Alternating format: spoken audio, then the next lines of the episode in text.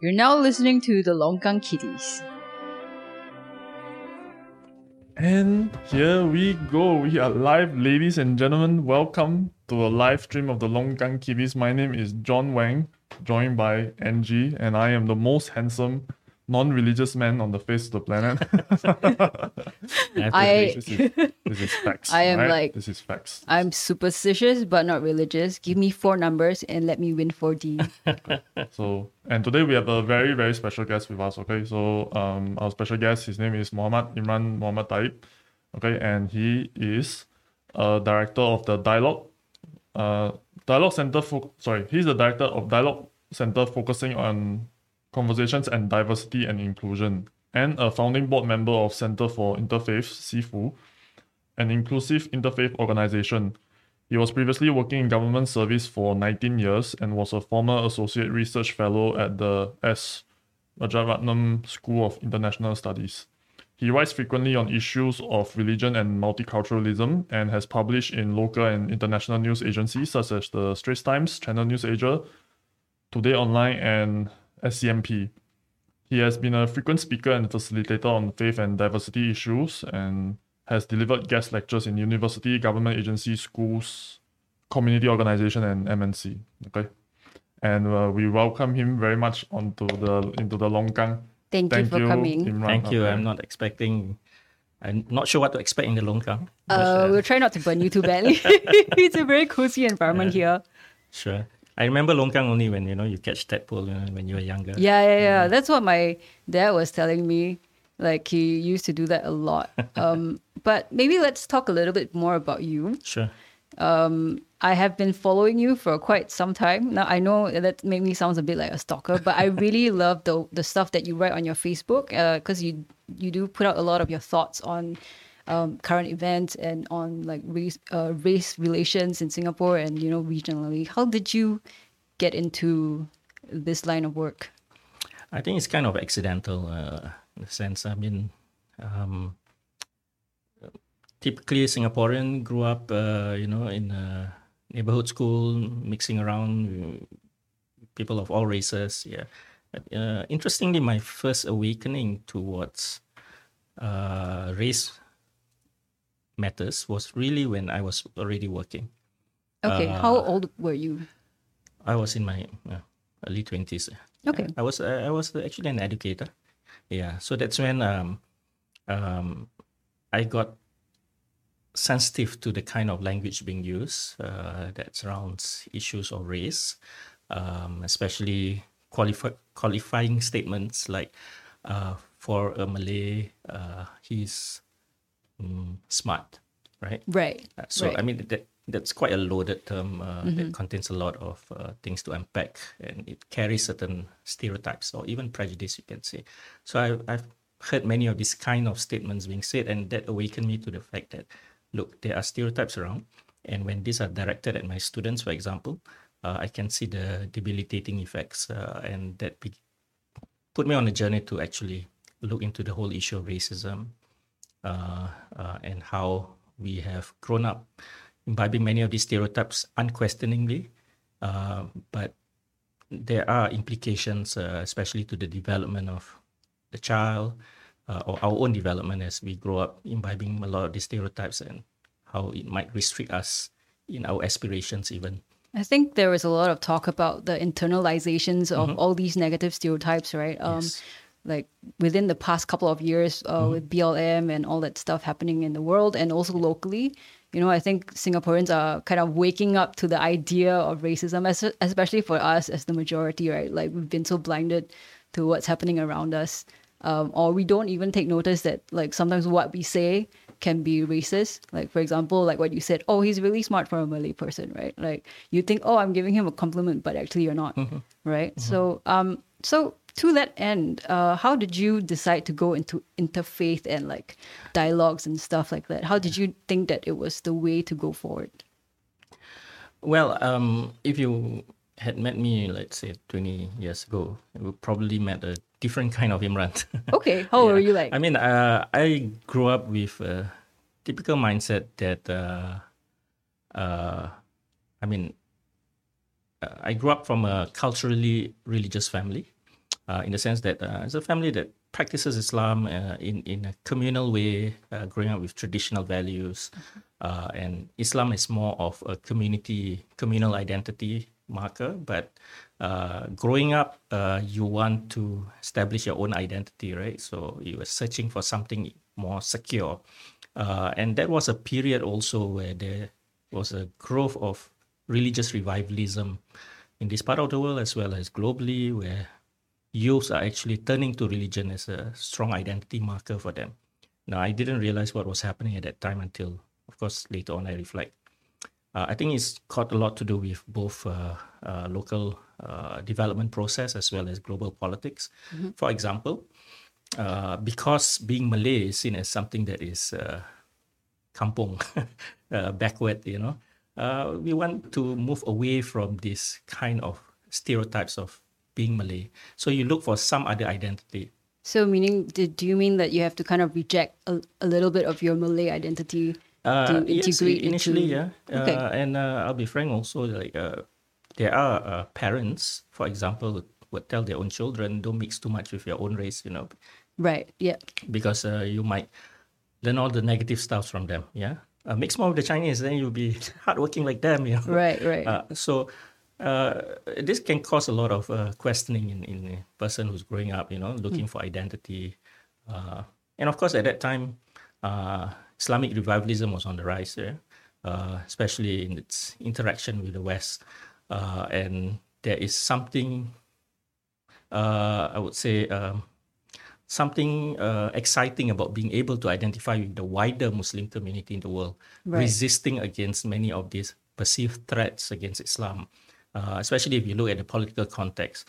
Uh, you look, for example, uh, the Soviet invasion of uh, of uh, of Afghanistan in the 1980s, all the way to the the, the the conflict between the West and and Iran, for example, after the 1979 revolution, and then you see um, the Bosnian War in Europe, where Muslims are being massacred.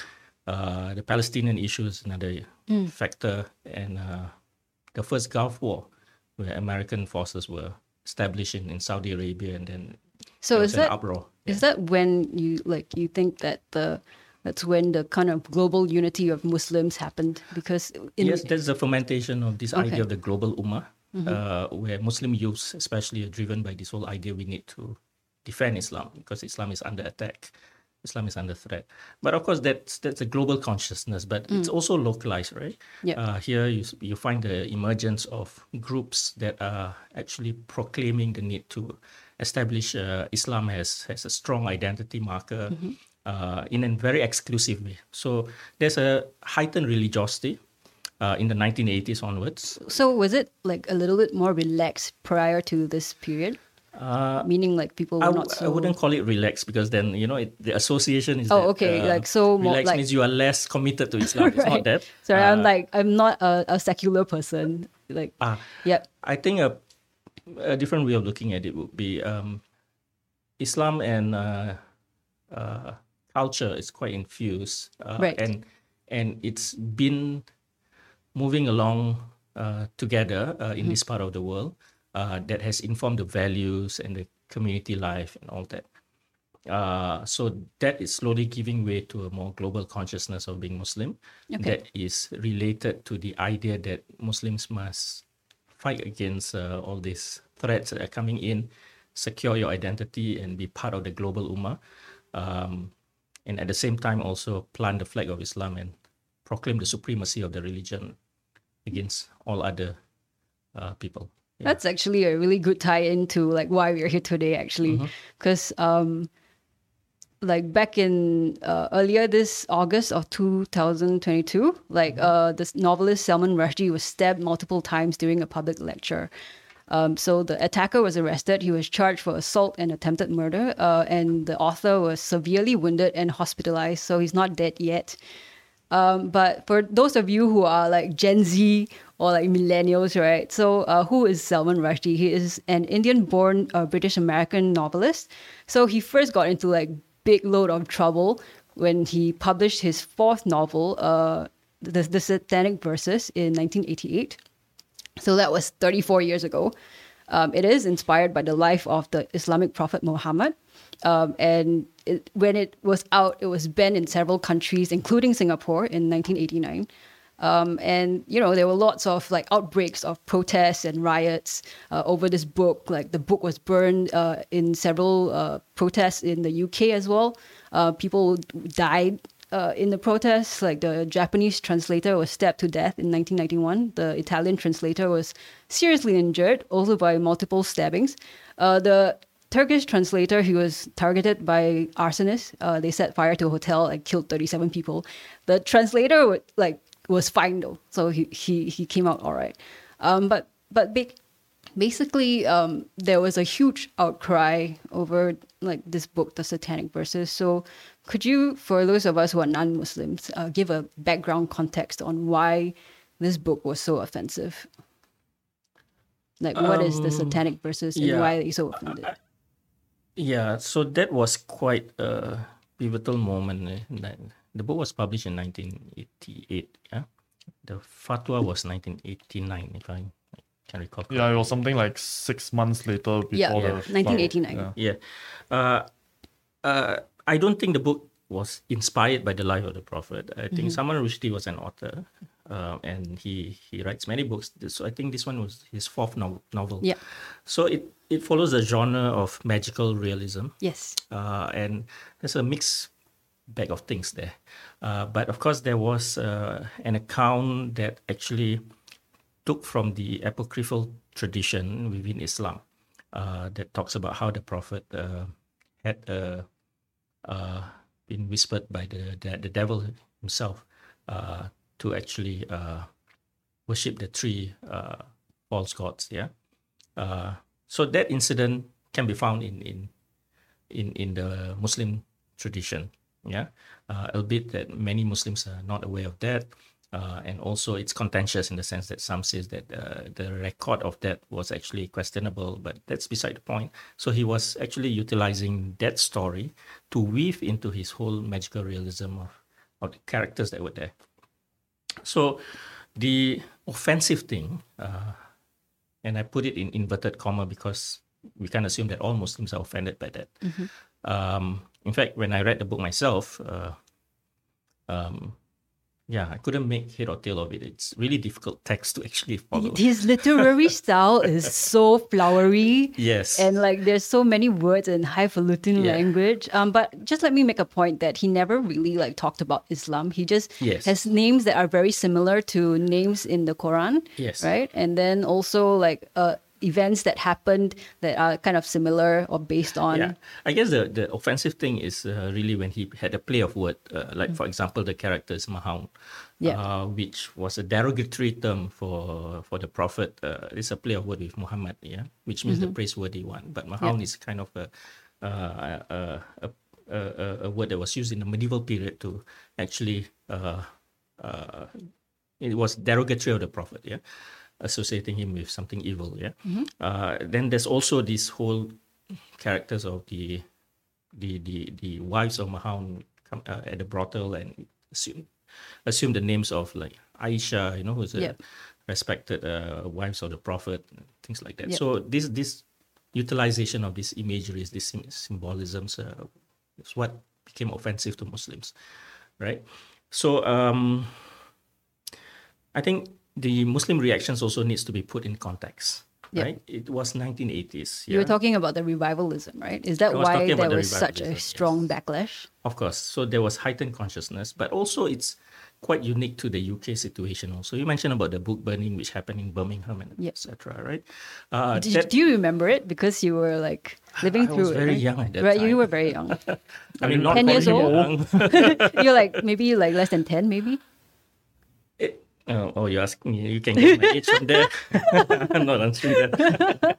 but uh, no, no, I was in uh, yeah secondary school maybe. Mm, yeah. Okay. Um, yeah. So where was I? Sorry. Uh, yeah, the context of it needs mm. to be understood. The political context. Yeah. So UK, uh, of course, it's a huge migrant population coming from various parts of the world, and there's a lot of South Asians, there's a lot of North Africans, and all.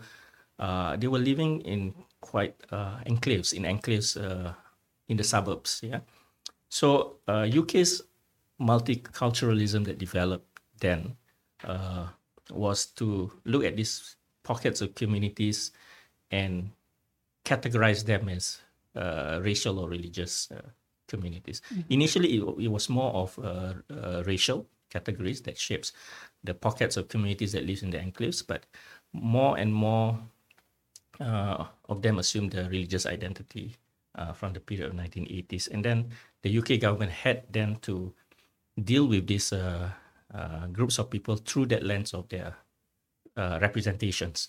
So, for example, this is the rise of the Muslim Council of Britain, for example, uh, that come to represent the Muslim community and as spokesperson for for the community. So that played a factor in terms of accentuating a sense of religious identity, which gets channeled through representative bodies, uh, which then makes becomes lobby groups or pressure groups to the government.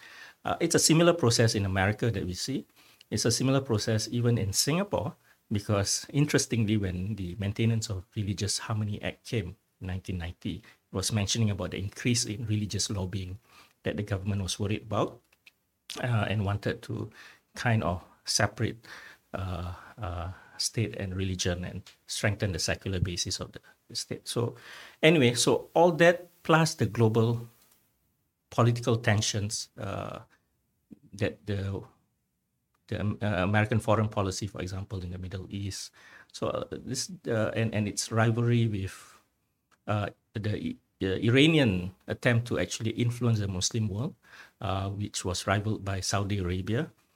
So there's a mixed bag of things going on, and that actually created the context for why uh, Ruhollah Khomeini's fatwa became a flashpoint he was also asserting his influence, uh, or the, rather the Iranian influence in the Muslim world, uh, and that fatwa played to that to, to that context, yeah, because it was probably the first time in the modern period where a fatwa assumed a global status. Normally, fatwas are localized, right? Right, but this one is a global fatwa, death fatwa, that actually becomes transnational, right? that he assumed the authority that this fatwa applies to everyone around the world to actually uh, uh, condemn Salman Rushdie. What is the reaction um, for that fatwa? Because it it's one person proclaiming it, right? And mm-hmm. then like, what if there are people who like don't agree with it? Yeah, I mean, Could the they nature do anything? of fatwa is it's uh, it's it's non-binding, right? Uh, and um, uh, it's questionable whether such a transnational fatwa can be issued uh, especially in living in this nation state system, um, it will only be binding on those people who are asking for that fatwa. Okay. Or within the authority of the person who issues the fatwa, right? So in Singapore, for example, we have the Mufti, which is seen as the uh, representative of the Muslims here. And when he uh, he and the fatwa committee issued a fatwa, then it's binding only on Muslims. You can't say that you can use this fatwa in other parts of the world. You can't. Right. But that's why this fatwa by Khomeini is very, very controversial mm. because it's transnational, it's global in nature, and it's a death fatwa. Right. Is it a common thing? Like, because I was kind of like trying to research like what a mm. fatwa was, and then because I've only heard it in the news in relation to like this death threat or like death fatwa that but actually it's just a ruling on a point of islamic law given by a recognized authority so it could be it could be on any kind of topic right yeah, I think the most fundamental, more fundamental thing is, uh, it's is there such a thing as a, a death sentence for blasphemy? Yeah. So that's the the question, right? Mm-hmm. Can someone who has been blasphemous or even has apostatized be given a death sentence? Yeah. Right. So I guess like the really interesting thing for me was that in the wake of this, you did a post on your Facebook, and uh, that was also when I like contacted John. I was like, please let him, please get him on so that we can talk about this issue. And um, maybe I'll just read what you wrote, mm. or maybe summarize it. Like, feel free to contradict me if I do it wrongly. Um, basically, you're talking about your concern over the comment section of Malay newspapers like Berita Harian and Berita Media Corp uh, when they reported on the stabbing. Um, and what you said was that most people who are Muslims do not condone the attack, right? But in the comment section, uh, you always see the people uh, who agree with it and they comment on it, right? And then the people who don't agree don't tend to like write on Facebook and be like, hey, you're wrong, man. You know, like we don't condone this. Um, and you're talking about like, uh, you know, how do we marginalize these voices? Um, and, you know, how can the Yeah. Malay society do Is it also a stuff? bit like the Guantanamo defense where it's like oh the US will say, for example, yeah, we don't we don't our laws forbid us from torturing prisoners uh, on US soil, but we can do it in Guantanamo Bay. You know, that, that kind of What? um basically what you're s- we we we won't do it. It's a bit like, yeah, we're not gonna uh follow the fatwa, we're not gonna like kill this fella. But if somebody else does it, right, then it's like well, you know, if it's done, it's done, you know, that, that kind of Yeah, I think we should not underestimate the power of fatwa, even though you know it's just a fatwa. I don't think a fatwa is just a fatwa. It's a signaling also. There's Yeah. symbolic value of a fatwa, even though people it's not targeted towards any uh, groups of people other than the, the target of the fatwa, right? Uh, I there's there's been studies done uh, uh, of how fatwas on groups and declaring them as uh, uh, under the charge of blasphemy or even declaring certain groups as infidels do have an impact, uh, especially when we it commensurate it, it you, you can see actually uh, the rise of violence against groups that has been declared as heretical. Uh, How, what would that en- of the world. entail? Heretical. So, for example, uh, studies have been done uh, uh, in Indonesia, for example, the uh, fatwa by a religious group uh, against uh, deviant sect. Uh, and you can see a correlation with the rise in violence against that religious sect that has been deemed as, as uh, deviant. Uh, these are vigilante groups that took into their own hands and, and began attacking them and all that. Of course, you can say uh, there's there's no uh, relationship between the fatwa and and the, and the violence being done by by some groups, you know, uh, vigilante groups, for example. But uh, that should also make people who who come out with the fatwa to be more mindful of how the effect of the fatwa might have on groups that are already looking for excuses to attack certain groups on the basis Right. of their deviancy, right? So, like, I guess the question is, um, let's say uh, I'm a Muslim, Mm-hmm. right, and I disagree with the attack, right? I, I might really hate the book, and I think that it's wrong, Mm-hmm. but I don't agree. I don't condone the violence, right? Like, if I wrote like a comment against somebody who was like, "Oh, good," you know, like uh, I'm so glad that he got stabbed. If I said that, hey, you know, Islam does not preach violence, um, would that be considered like going against the fatwa? Like, is that considered heretical in that sense? No, I don't think so. Uh, well, it really depends what we're talking about. Uh, what what's the fatwa all about, right? And and before I forget, also I must mention that um, the death fatwa uh, against Ru- Rushdie also comes with a bounty. Yeah, it's a you huge know? bounty. It's like a three million, more than it? three million. Yeah. Yeah. Uh, I was like, God damn, this guy almost got it. Oh, oh dear. No, we shouldn't wish for that. okay, okay, just kidding, just kidding. maybe you got half. What's that? oh, is it I don't know. like how close to death was it? Seventy five percent, you get seventy five percent of it. I have no idea. But anyway, that's unfortunate. Uh, th- there's even a bounty on his head. Yeah, for many years he was under the protection of the UK government. Yeah, he went into hiding for like I think ten years or so after the fatwa was issued, and then I think I read I I heard an uh, uh interview where he said that he didn't even know like the thing was going to last for 10 years. So basically, when the police came, he only took like a small bag, thinking it was going to be like a few days or a few weeks or something like that. Yeah, yeah. And then He- it yeah. stretched out into years. He wrote a very interesting memoir. I think Joseph Anton or something Mm. like that. Yeah.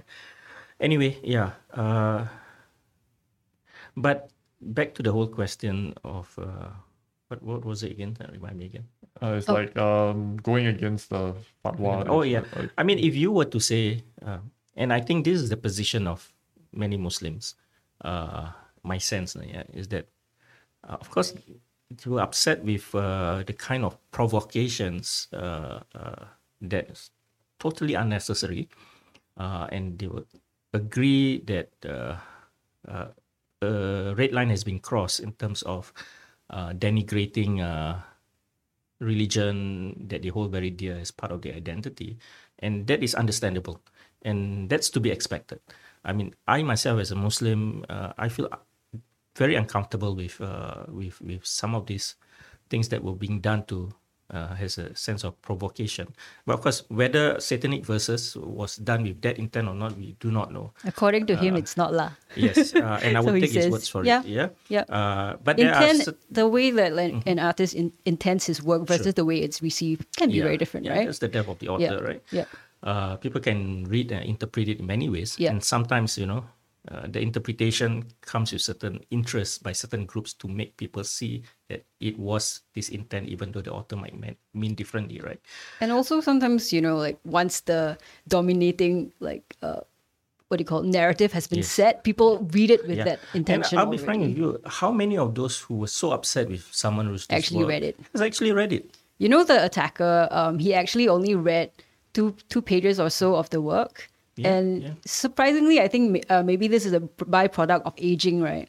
Like when I read that article that said that this uh, this attacker, who is only 24 years old, Yes. mind you, Yeah. uh, only read two pages. I felt this wave of sadness and compassion for him Mm-hmm. because, like, I feel like if you read the entire book and you're like, God, I really hate this guy, I want to stab him, I can kind of like Yeah. agree with it a little bit more, even though like that's a really weird statement to make. But just like the fact that he's only read two pages and probably not even properly, It's sad. Just makes me sad. Yeah, yeah it's Yeah. sad, and, and I think that chap needs help. Uh, For that's, sure. That's that's my first sentiment.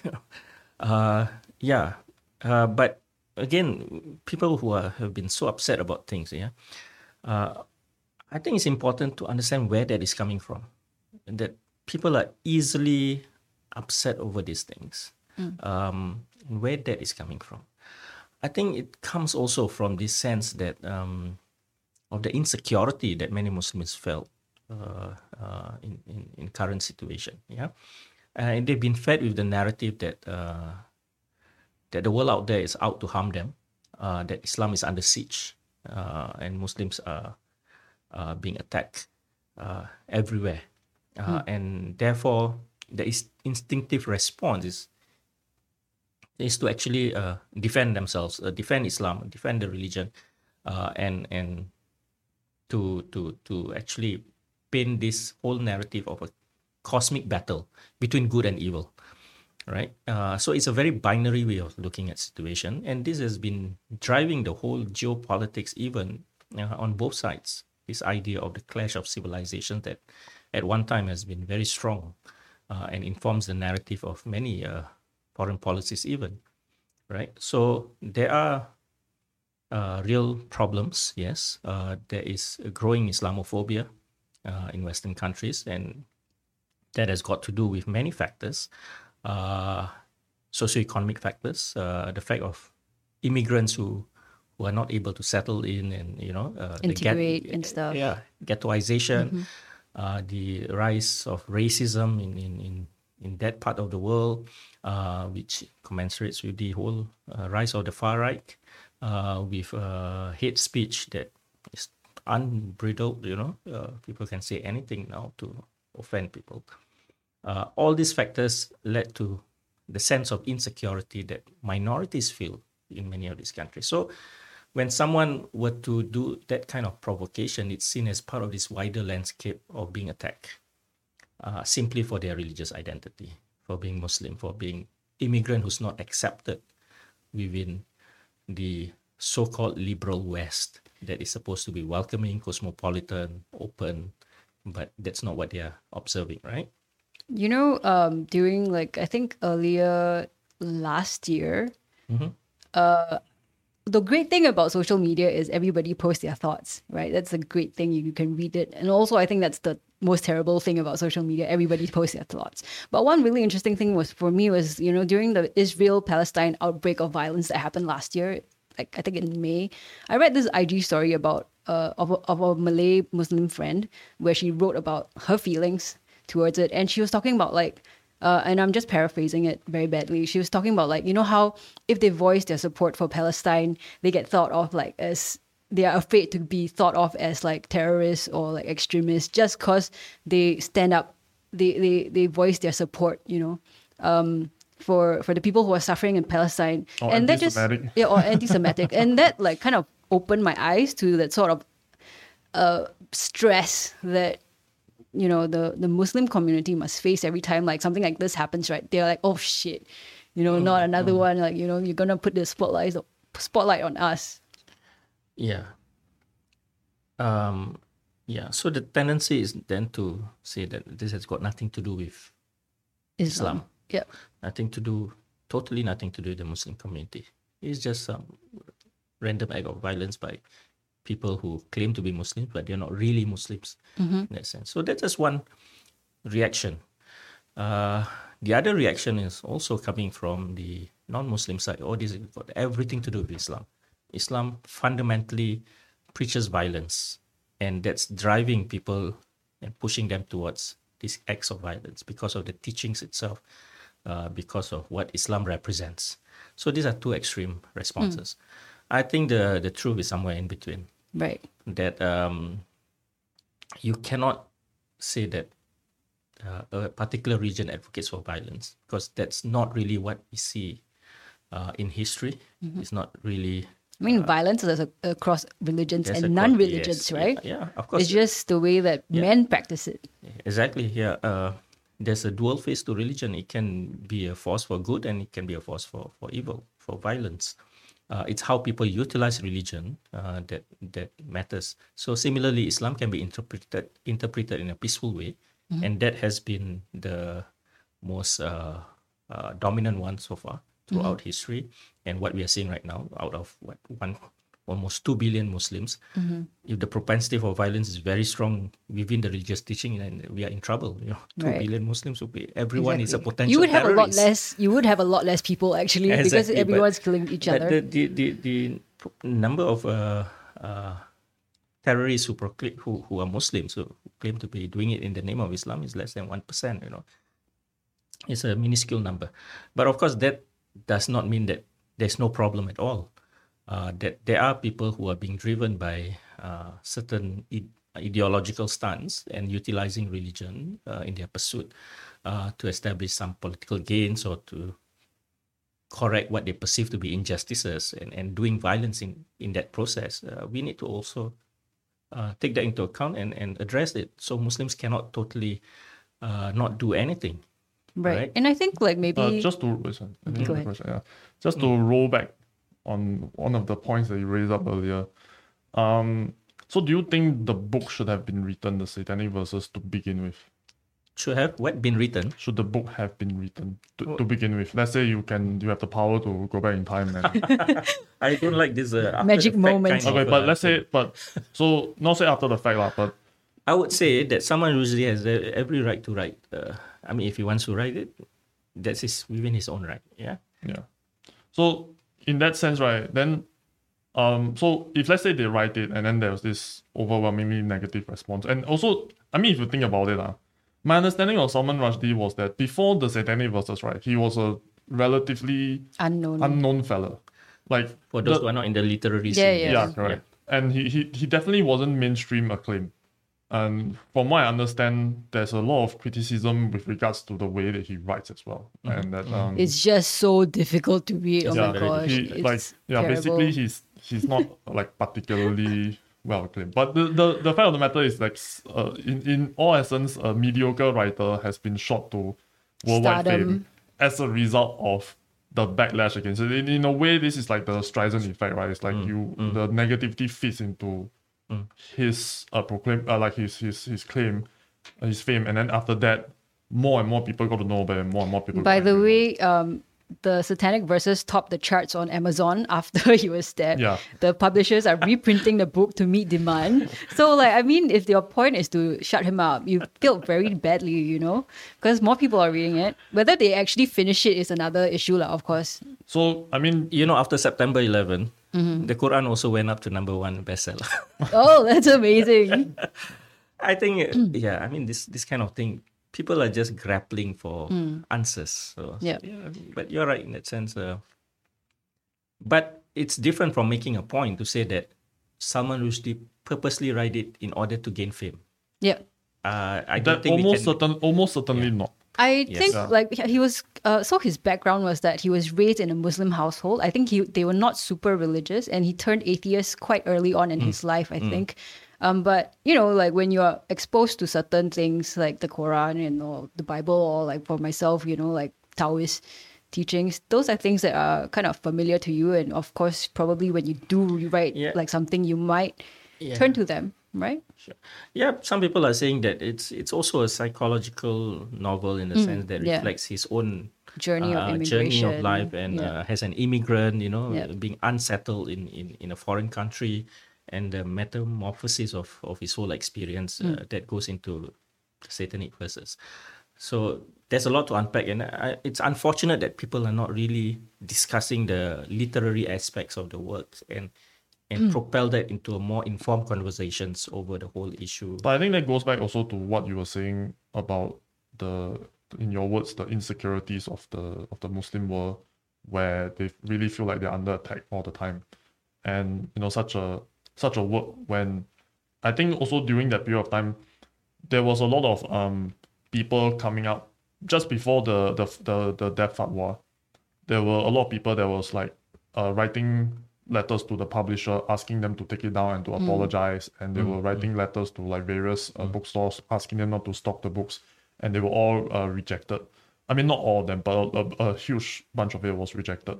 So but this goes in the like from from the western point of view this goes in line with what they imagine the the uh, freedom of expression freedom of uh, speech is right? Which is that essentially you can say pretty much uh, anything as long as you don't cross certain lines. But then um you know you you kind of take stock of what is being said and then you you you you criticize and then you you can use your freedom of speech against their freedom of speech. But in in this situation right we we don't really see that. We we just see a very um negative reaction to the whole thing.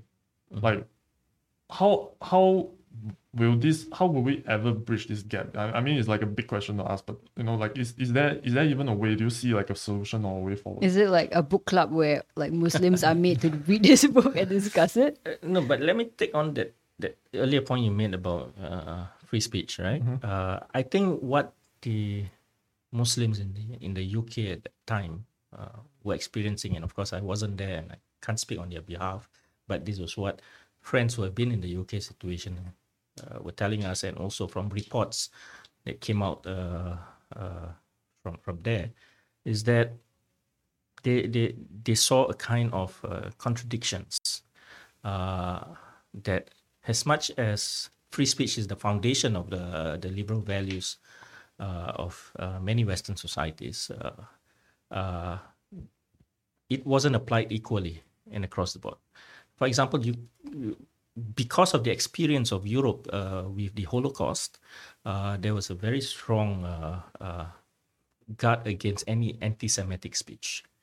yeah you, you can't you can't question the holocaust you can't question especially in France, you know. Uh, i think germany as well i think all these are Correct. punishable by Yeah. uh, jail time yeah. So I think even the display of Nazi memorabilia or s- Yeah, insignia is like banned on the Yeah. streets. but public. then there is this swath of Muslim mig- uh, migrants coming in to Europe and uh, being part of Europe, uh, and and then you find that that same kind of denigration being done, uh, that same kind of prejudices being uh, uh, being being channeled towards the Muslims, uh, which was done to the Jews in the past and still going on today.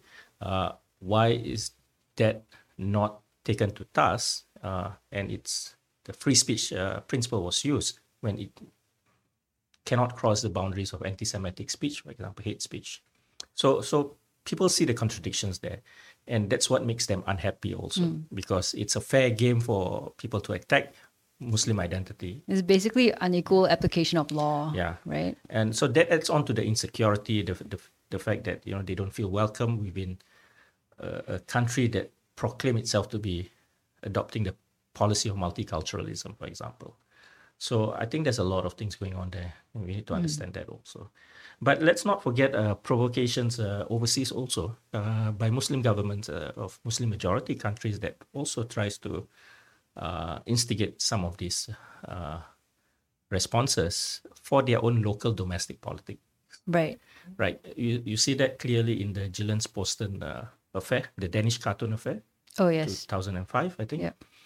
where some uh, Muslim governments were actually mobilizing the masses, in fact, uh, and showing themselves to be the defenders of the Muslims globally. Uh, of course, that is to serve their own local elections. Uh, uh, and you find this whole sentiment emerging around the world uh, that we must boycott France, we must do this, we must stand up for Islam. It's all driven by politicians with with interests for their own domestic audience. Right. So we must not discount that also. And of course, there are extremist groups who are utilizing it for their own expansion of their extremist ideas. You see that in, in, in some some Muslim countries. So I guess going back to your Mm. original post, right? Like, um, how can I guess in in that post you write, how can the Malay society do better to marginalize these extremist voices unapologetically? It's a question I put out there for for, for everyone to think about.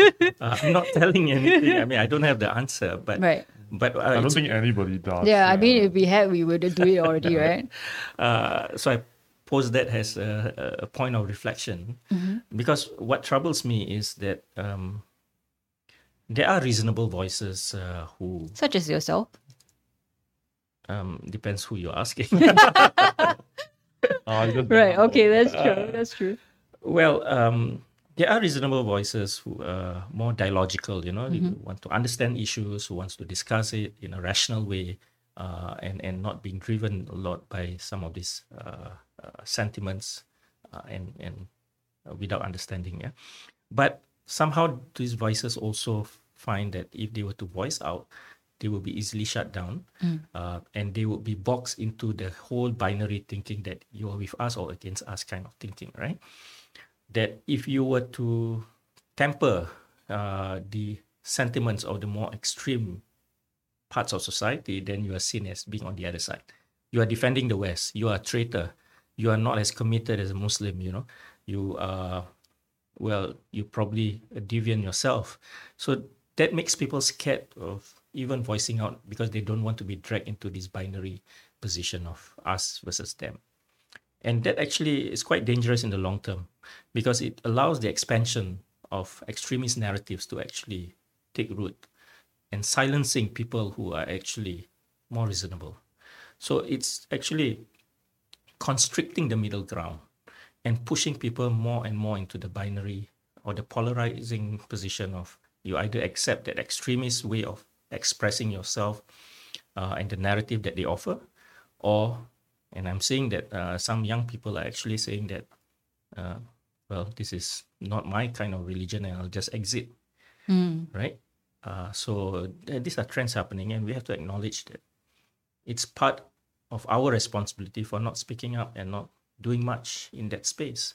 Has there been a very um like sizable exodus of your young Muslims from the religion? Um, I don't have the data, uh, but Right. I do have spoken to uh, a few who have lost. Uh, uh, I mean, they can't identify with the religion anymore because because the idea that there's only one way of understanding Islam. So that's that becomes problematic because if there's only one way of understanding Islam and that has been dominated by a certain narrative that is extreme, then your choice is either you go with that or you leave right? Yep. Uh, I think that is the whole problem because there are multiple expressions of Islam. There are different ways of understanding Islam, and there are different ways of of uh, engagement with the modern world. Uh, that I think the youth need to be exposed to all these multiple forms and see what actually can contribute to the betterment of humanity. So I guess like would it be that like the questioning of your own religion should be encouraged? or like you know uh, your in own the- faith or your yeah. commitment to it like why are you doing this and I think a more reflective stand, Mm-hmm. yeah, uh, a more critical uh, mind uh, is necessary as part of the education process of understanding your own faith or understanding anything in the world today, especially with a free flow of information right now. People can just have access to a lot of information, but making sense of that information and questioning that information, whether it's something that is sound or valid. Uh, those kind of mental tools needs to be imbibed in the Right. young person. And I think it's increasingly hard because there's Mm-hmm. just so much information, like and also misinformation, right? Um, and That that is that there's an important work uh, by a German psychoanalyst Erich Fromm, uh, uh, Escape from Freedom, and that was precisely what was happening to German society at the brink of the rise of Nazi socialism. Uh, um, people were just simply uh, finding things, you know, and they were confused, and therefore it's easier to actually latch on to someone who says it's okay. I provide the answers. I provide the leadership for you. It's the rise of authoritarianism. right. So is there is there ever any space right for so-called outsiders, people not of the Muslim faith, to ever make um To critis- participate in the discussion. to participate, to criticize, to you know point out certain things. And I actually for for Salman Rushdie, right, we I think we can all make the uh we can we can all agree that it is not criticism in in like the the most technical sense of the word, but um the way that I will see it right is that if you are truly passionate about the religion, you will probably try to find out more about like what the hell is he talking about. You know, that, that kind of introspection that that that you, you mentioned earlier, where in order for you to defend your religion, you need to fully understand it. And so where, where I'm coming from with this question, right, is that it, it seems to be there's almost um like an automatic rejection of any type of uh, voices from the outside that even marginal like marginally criticize you know any aspect of the religion. And you know and we it, it there's that's there seems to be uh very little tolerance and and you mentioned it i mean when i say tolerance i mean like tolerance for the for what people are saying and you also mentioned it just now right it's a bit like you're either against us or, or you're I guess uh, it's with us. the it's the you know uh, binary between are you an Islamophobe or are you a critic, right? But Like, I- I because it's very easy to be I- labeled yeah. as Islamophobic. Uh, so to to kind of like move on with the last part of the question is that um there's the the the divide is uh you know if you if you criticize then you're like part of the western liberal uh, uh hegemon and then if you if you are with us then you're in this like islamic world like what what is the what can we do about this like is there any is there any way for us to get around this at all I've I've written previously this whole uh, idea of ring fen- ring fencing, right? Uh, that extremist groups often adopt. This is basically uh, providing a certain narrative that is extremist and shielding themselves by drawing a boundary around or ring fencing them, themselves from any form of criticism. Firstly, from the external outsider. So non-Muslims cannot criticize that narrative that they produce within the religious community because you are an outsider. So as a non-Muslim, you have no right to speak about anything that has got to do with Muslim community, Muslim society, about Islam. So that's the first level. The second level is to then identify within the community itself who are the threats that are within the community that is actually in cahoots with the evil forces outside. So then there, there will be mobilization of the masses in order to identify the deviants, the heretics, those who are so-called pro-West, uh, liberals, gays, homosexual, any kind of things that don't conform to that narrative that they provide will be seen as worthy of being marginalized and even eventually uh, so expelled. chaotic elements like, Right. basically So then, because of that, the extremist narrative then comes as the only, only not just dominant, but the only one narrative, and that's that's dangerous. Yeah. So, I think anyone, whether you're Muslim or non-Muslim, can talk about anything.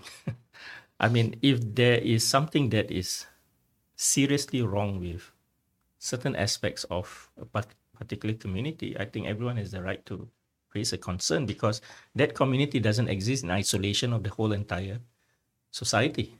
Hmm. Yeah, you can't say that you know you carve out a small Muslim community that then you go and play in one your own longkang, you know. and whatever Right, goes right. on in the longkang is not going to affect us. Yep. You All the longkangs flow into the sea. Exactly. Right. You know, if there's uh, things that goes on in the longkang, it will affect you eventually in the long run, right? Because we are part of one society.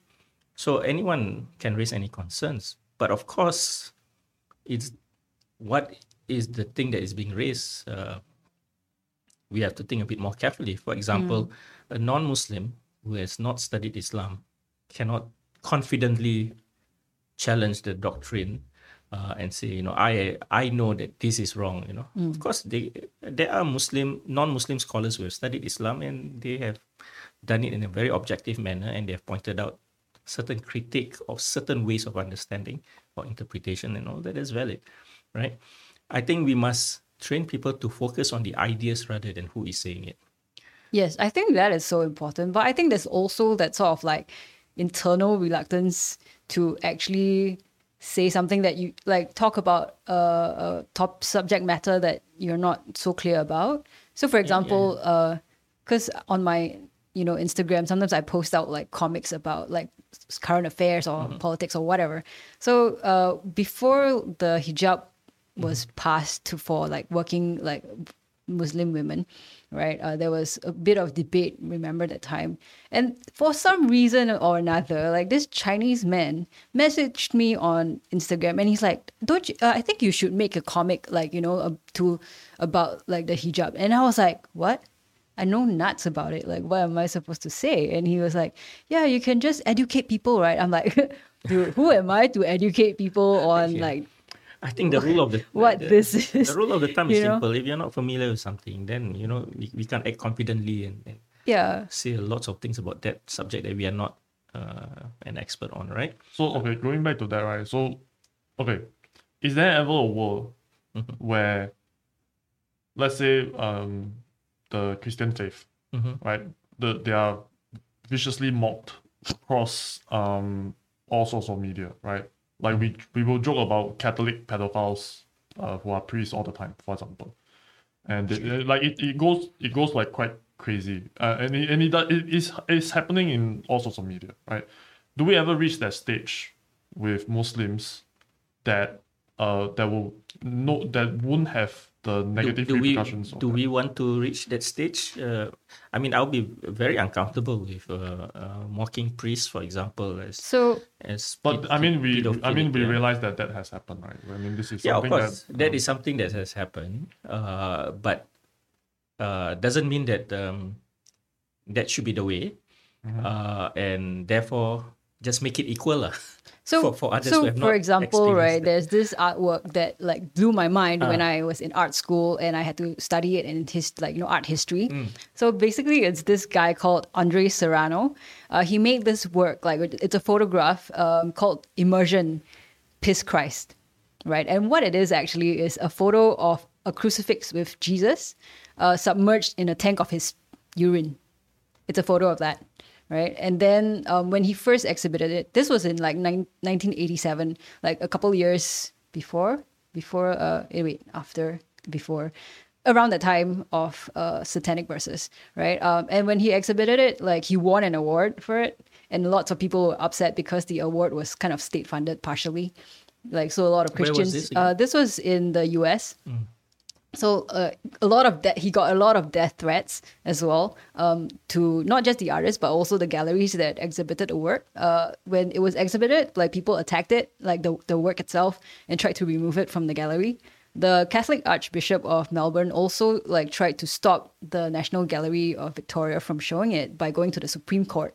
Supreme Court overturned it, of course, but the show was eventually cancelled right? Like, so it was showed for a while, I think, and then they cancelled it. So, like, I mean, do you think we should get to that point with Islam or or with any religion, really? Like, where such things can I mean, be. I'll, I'll be I'll be upfront now. For me, Mm. I I free speech absolutist, right? That while I may disagree with such um a depiction of Mm. any religious icon or figure, um, but at the same time, I think the alternative is so much worse, where we tell people what to say or what they cannot say, and I think that there's like there there needs to be some sort of limit, of course, on any sort of speech.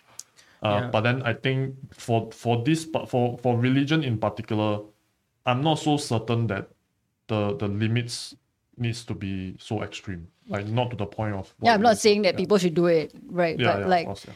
but should we be working towards a, a, a utopia where people don't get triggered over external things and have like religion be an internal source of I don't know.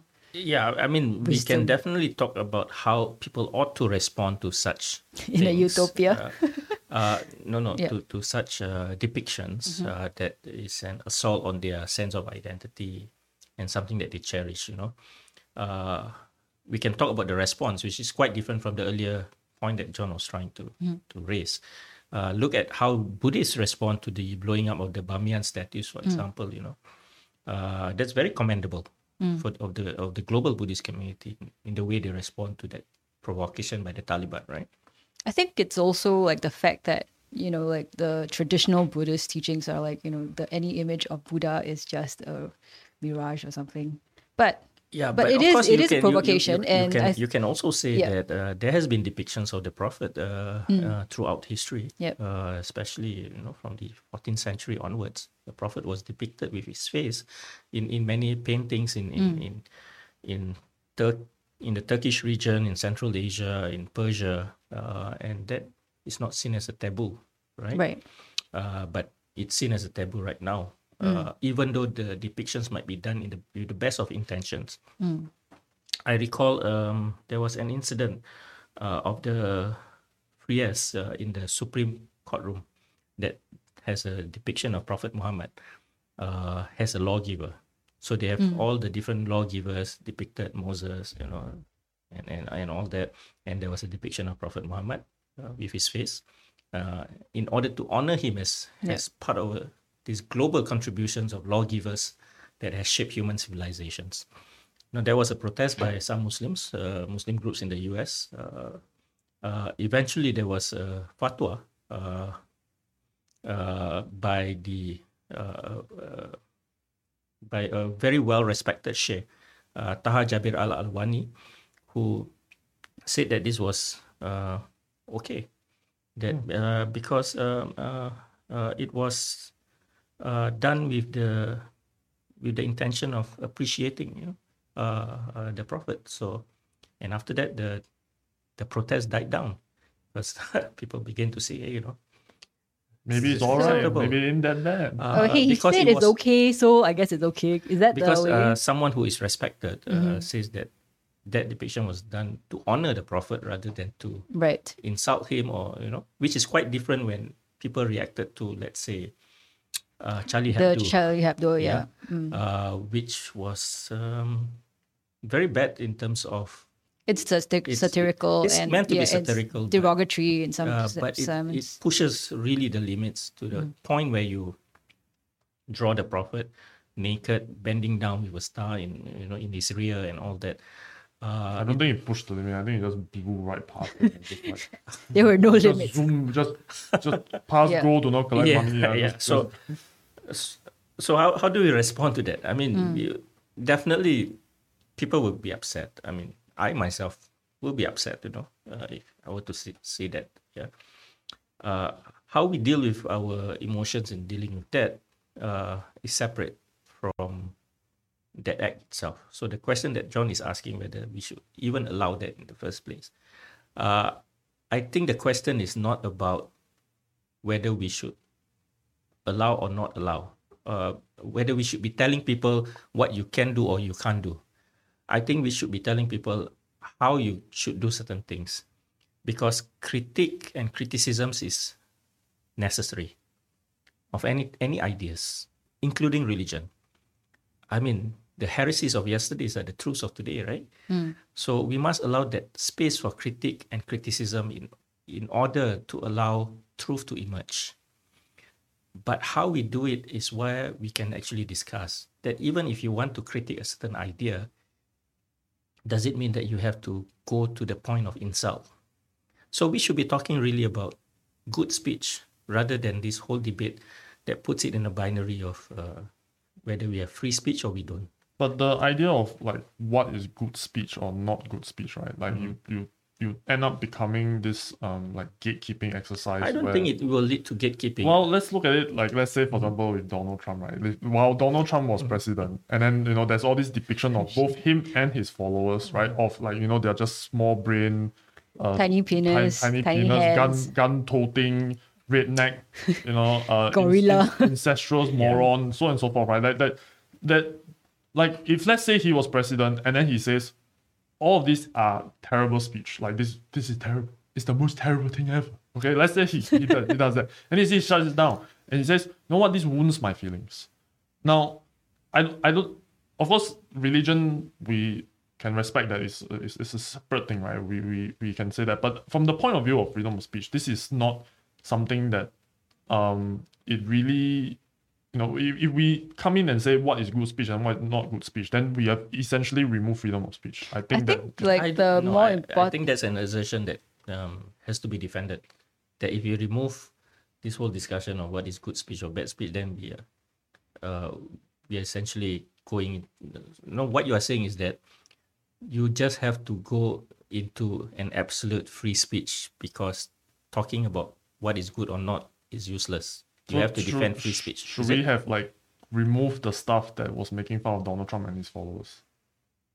If let's say, given my example, like should we have removed that because it falls under certain No, categories? remove. Uh, I don't think my earlier point was about removal. My earlier point was to have a discussion and see whether Yeah, that so- is really uh, something that we want society to move towards. Okay, so, So can we, I just cut in here, Towards, should like- we move towards the the let's say ha- either having the like very extreme mockery of Donald Trump or not? Like what should we move towards?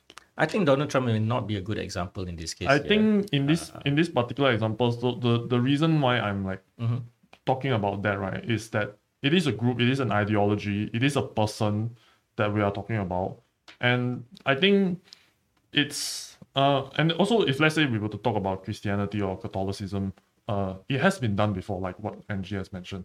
The the difference here is that there was no death fatwa issue. I think that's like the main thing. So the I, I'm trying to like bring about uh no, there were death threats. you know. That, that's yeah, but, it wasn't it's not- issued it by wasn't, like uh, a the, the religious Pope didn't come out and say, course, I'm going to yeah. put Yeah. a bounty on this fella's head. So that is where I think we. I we- think uh, for me, right, like there the was more in the past though. the yeah, there was in the yeah, past. yeah, of course, I mean, like the the Catholic Church like killed so many people, right, who were blasphemers and stuff, but they kind of moved past it mostly. Uh, um, but I think for me, the issue is not really about good speech, right? Because I think uh, as as an artist, Mm-hmm. as somebody who creates, like a lot of stuff, right, isn't made to make things better, right? Sometimes you just want to poke fun at stuff and have fun with certain, you know. Um, motifs, for example, that are recognized to people. You use them in your work, um, and they don't necessarily serve like a purpose to make the world better. Sometimes it's just I just want to laugh, right? Which is what a lot of cartoons do, Yeah. and which is what the kind of I guess very poorly done Charlie Hebdo cartoons are doing. So, I mean, that's I guess that's for me the the tension, right? like where is the line that we should draw? Like for I if I look at the the cartoons, right? I feel like, dude, the cartoon is not worth the lives of the cartoonists, right? It's not worth the protest. The yeah, we all make decisions, right? I mean, there's Yeah. pragmatic considerations, and there's also considerations that our art is not just simply limited to our own audience audience who appreciates that, uh, it. who appreciates it, Right. uh, and therefore there are things that we have to take into account because of these porous boundaries that things, especially in social media age, right? just goes spiral, So and it you're just like, goes spiral and things like that, and we must be prepared for those consequences, and those consequences must also inform how we manage our art, right? Uh, so I guess we have to be pragmatic about things, you know. So, okay, the other question, I extent that- guess, uh, yeah. th- let me just finish this point, right? To the extent that even if we think that this is not provocative, not meant to insult, uh, it's meant to critique, it's meant to provoke thinking, discussion, but how it's going to be received and perceived out there might be quite different. Then uh, we must be prepared for that, right? Uh, we cannot be saying that you know this is my right and therefore you all should not be protesting, you all should not be doing this. I think we have to look at things in a relational way that we can expect people to protest, we can expect people to be angry. Yeah. We can expect that a small minority will turn to violence. Is it bigotry to say that? Because I, I think, you know, uh, mm-hmm. when I was reading like the comments on, and you know, social media is freaking toxic, right? Mm-hmm. I was reading the comments on the Salman Rushdie attacks. Mm-hmm. And it's not just Muslims, okay? They're like completely like tons of Chinese people who are like, well, you know, he should have He- he known deserve the it. yeah, he deserved it. He should have known the consequences. He Why- doesn't deserve it. No, and, and why why does he have to do it in the first place, right? He should know what's going to happen. And like, I would you say that this is victim blaming, or would you say that it's bigotry to say that you should know that violence is going to happen? No, no, that's different point that I was trying to make. Yeah. uh, it's different to say that uh, you can expect certain reactions given the experience of previous people have done things. You can expect that, but it's quite different to say that he deserves it Yep. because of that. Uh, I don't think Salman Rushdie deserve being stabbed, and I think that needs to be made clear. So all those comments that you mentioned earlier, uh, that I was responding to, and I was very Yep. concerned about, uh, has to be dealt with. Uh, people who say that he deserves it is actually agreeing with the stabbing, which means that we have a huge problem here if you know we don't provide a, counter narrative to that. Would you say that? I mean, like, it, I was just observing that. I mean, I, and I said it wasn't all just Muslims or Malays, right? There were lots of Chinese people doing it. Do you think that it's just our culture? Like, don't get in trouble, you know? Don't do it because, you know, like there's so many OB markers. If you do it and then you get into trouble, it's your fault. Do you think it's that culture as well? You know, like people are, when, when they respond to Jolovan Wham holding up a sign with a smiley face, they're like, well, he knew what? He knew what? He shouldn't have. Uh, before you answer. Sorry. Let me just move the mic a little bit closer Oh. to you. I have some uh, comments saying that you're a bit too soft. Oh, Uh, okay. yeah, you can Sorry. Pull it a bit closer to you. Yeah. yeah. All right. Please go ahead. Uh, s- yeah, yeah. I mean, uh, that, uh, yeah, that's a separate thing. Right? This is just human nature. Sometimes you just like to see people in misery. You know? yeah, yeah, and then that, that. Schadenfreude, you know, kind of feeling, you know, oh, he deserves it. You know. See, I told you, lah, who asked you to. Ah, they love that. I told you, man. You should have asked me. Yeah, but uh, I mean, Right. these are not. I mean, you should not take this kind of sentiment seriously. Also, Mm-hmm. it's just uh, and and you know, as much as I'm concerned about the kind of postings on on Malay um, media comment sections, uh, at the same time, also um, take it with a pinch of salt in the sense Yep. that it's not representative of really. And social media is really toxic. People say It's all really kinds toxic. of things Yeah, he, they would not say in real life. Yeah, and many of these people you don't even know who they are. Mm. I mean, uh, I've seen some of these very nasty comments, and when I go to their profile, it's like you know, I'm not even sure if they're real put people. You know. Wasn't, Right. wasn't there there was this guy that pretended to be a lady and went around yeah. post um, like, yeah, yeah. posting There- there's nasty also shit. there's also that that element also. Mm-hmm. With social media, you can assume uh, who you are, uh, who who you want to be, uh, and I think there's a lot of that element that needs to be explained in this world where people feel very little. Mm. This little man syndrome. Uh, But on social media, they can be someone. Mm. They can be the champions of issues. They can, uh, you know, say things like they are the savior of the world. I, they are the the defender of religion. They can be anybody they like. In their actual life, they're just nobody. So I think it's that psychological element that needs to be unpacked and to be understood by people. You know, why is society driving this kind of uh, psychological state of mind, and given a platform like social media to to to bring their bigotry out also. Again, it's like the best and worst thing of social media. Everyone gets to have an opinion. Everyone gets to read it. Yeah, and also you know, who has time to engage twenty four hours on social media? Oh, you have no idea. Sure, there are like plenty of trolls. you, you know there is a this is what I call the true believer syndrome. You know, uh, and then there's a book Eric Hoffer that writes about the characteristics of a true believer. Uh, I'm also reading this Eric uh, uh, Bonner's book uh, on the bigot. You know, very fascinating unpacking of the mind of a bigot or um, a mind of a true believer who feels that the whole weight of the world is on them and they are the champions and they're the savior. This is a savior mentality, and also a sense of being the only one who will take up the flag and defend. You know, uh, on on this variety of issues that are challenging the community, society, nation, or the world. Um, it's fascinating because um, what is actually going on in the lives of these individuals, you know, uh, that makes them go into social media and assume this kind of persona. Uh, it's also the lack of community, healthy community building off screen that might be happening. And I think we might need to think about providing more uh, spaces Is that offline. where your interfaith like dialogues come in? Like I remember like a couple of years ago, Mm-hmm. I saw this really moving documentary about this black man. Mm-hmm. Uh, I think he's based in the U.S. or something, uh, and he's a jazz musician. And one time, like he got to know like some people from the Ku Klux Klan, you know, like and Oh, what the guy who happened? Went and befriended. Yeah, he just went KKK. and Yeah. befriended those people. Yeah. Like he talked to them, even though like they were talking all kinds of stupid shit about him. He was like, you know what? Yeah, we can still be friends. You you're just ignorant because you've never met a person like me before. You've never Yeah. been friends. So is that where you Yeah. come in and Yeah. what you the the sessions Yeah. that you facilitate? Yeah, I think yeah, it's important to actually establish real connections, uh, and that's part of community building process. Um, I mean, that's part of my own experience. When previously, like I mentioned earlier, back uh, uh, twenty years plus ago, I would see a Christian person through the lens of my own stereotypes and prejudices. Or this is the other, you know, uh, and uh, every Christian I meet, uh, I will understand that person through the lens of my own stereotypes and prejudices. Oh, he's out to convert me, you know, or be careful, you know, they're, they're like this, they're like that, you know. Until I meet a real Christian person, sit down, have conversations, have a cup of tea.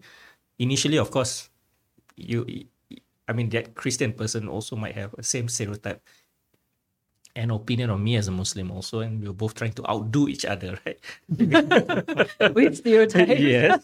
Yeah. Okay. Uh, but eventually you got tired of it, you know, and you- the conversation will stray into a more humanizing aspects, like you know, Stuff eh, you have in common, I guess. stuff you have in common. eh, You know, it's damn bloody expensive living in Singapore. Oh, yeah. Uh, you know, oh, what's your favorite movie? You know, oh, you're which struggling which with football team do you which- support? yeah, those kind of things. It humanizes the other, Mm-hmm. and you begin to see the other is just like you, with their own set of aspirations that you also have, with their own set of struggles with you know family, friends, studies, relationships, etc.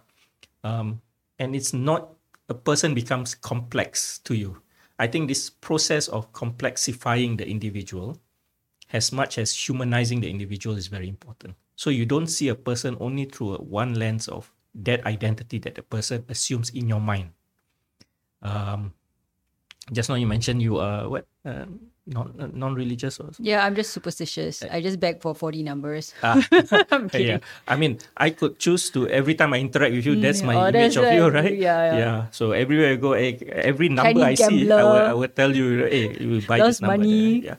But uh, you are more complex than that, you right? Uh, so I mean, you you have other.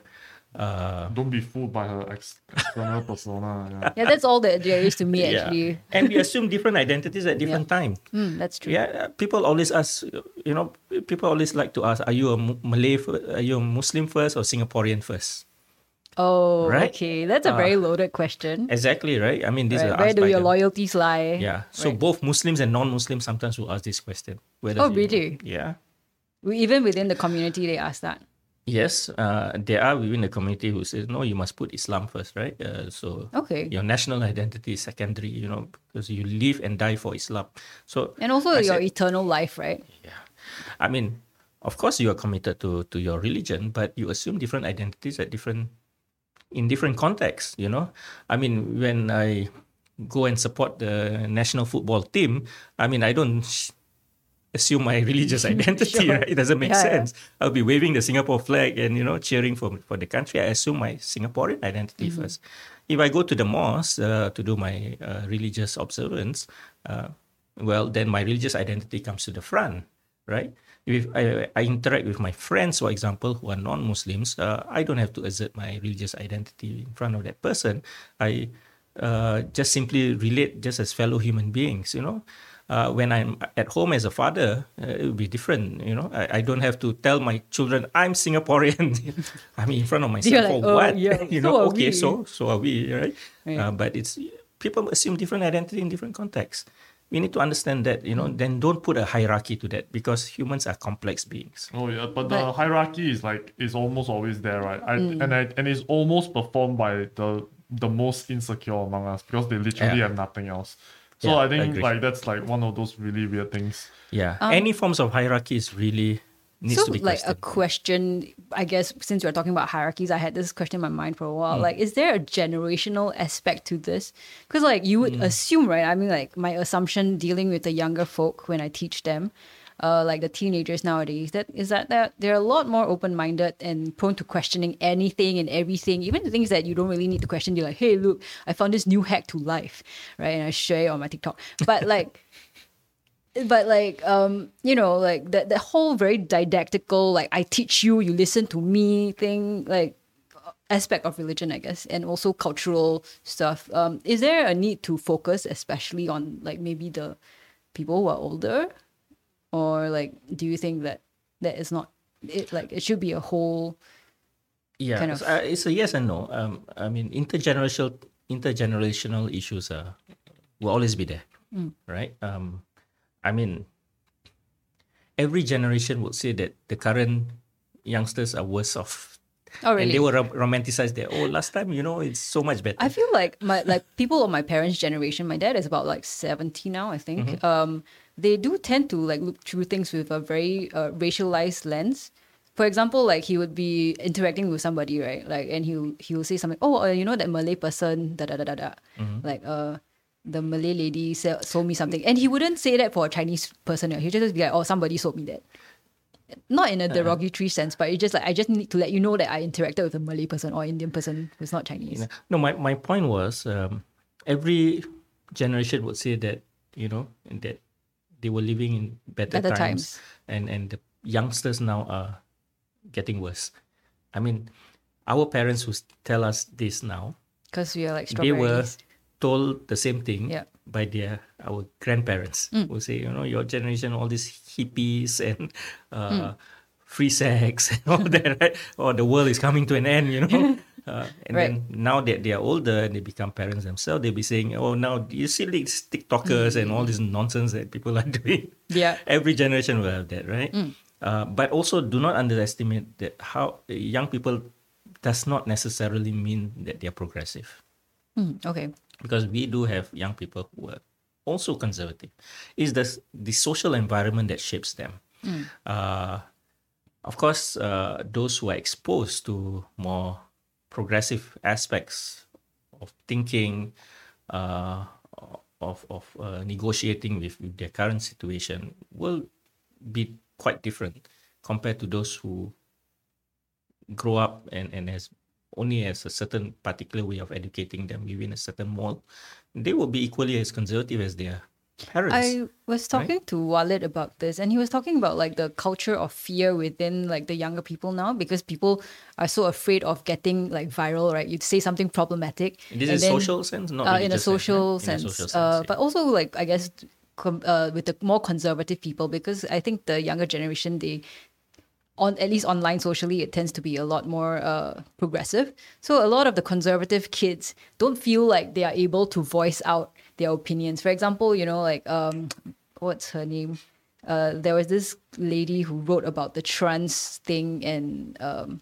on on a newspaper article i think she was a student. Oh, the Bertha Henson, the a Bertha Henson mentee. student. Yeah, Yeah. mentee of Bertha she wrote about like you know don't cancel me because I don't agree that trans women are women or something like that. Um, and basically like and because I like I will get cancelled, but like is there a fear that these kids who don't feel able to voice out their opinions will turn underground? Because it's actually what's happening to a lot of like uh, in the US, you know, where they get shut down, they start their own site, and then they just ferment within the whole like Yeah, yeah. community. yeah, yeah, Dina- Dina Uh, that's Teo, by the happening. way. Yeah, Dina yeah, yeah. I agree. That's happening. Uh, I mean, look at, for example, uh, community institu- institutions that has been uh, helmed by senior leaders, uh, community leaders, uh, and young people practically have no sp- space within that, or no voice or no say. Uh, and if they were to be in, uh, to be involved in this kind of organizations, then they have to toe the line and they have to listen and uh, uh, follow the the leadership that was like unrelatable to them anymore, right? So now there is a trend that people are no longer interested in being involved in established institutions and community organizations, and they set up their own. Uh, and uh, the form of community involvement is quite different now in the sense that uh, they are cost based and they are quite fluid uh, and uh, they can be dispersed easily. There's right? no commitment basically. no commitment. Yeah. Uh, well, they would say that they are committed to the To the idea, to yeah, the the cause, cause, yeah. But then the way of Not to the responding is- community. yeah, Yep. it's like okay, so we are interested in this issue. Uh, everyone gather. Okay, I'll call uh, call for action. We all come, show our placards, and uh, you know, shout certain slogans, and then after that disperse and move on. Right. So that's the nature of uh, the kind of activism, if you can call it as such. Now, whether that's good or not, uh, that's up for debate. I would have, I would like to have a debate with uh, Walid on this. Ooh, can we facilitate that? Jump, jump on the longkang. yes, and, uh, come to the longkang and brawl, brawl with each other. Oh no, Walid is listening. Walid, please come Hi, on. Walid. Yeah, Uh, she, she's uh, Walid's a neighbor, so yeah. We just live like a couple blocks away from each Oh, other. nice. Yeah, it's a nice chap. Yeah. Mm, no, I think the the point is the context is changing, lah. Uh, and of course, uh, what I see the problem here is that there is no transfer of intergenerational knowledge, uh, because there are certain contexts in the past that the those who have been through it and have learned from it uh, that needs to be understood by the younger generation uh, even though the context now is different, but the kind of lessons and wisdom that can be derived from that struggle in the past needs to be transferred.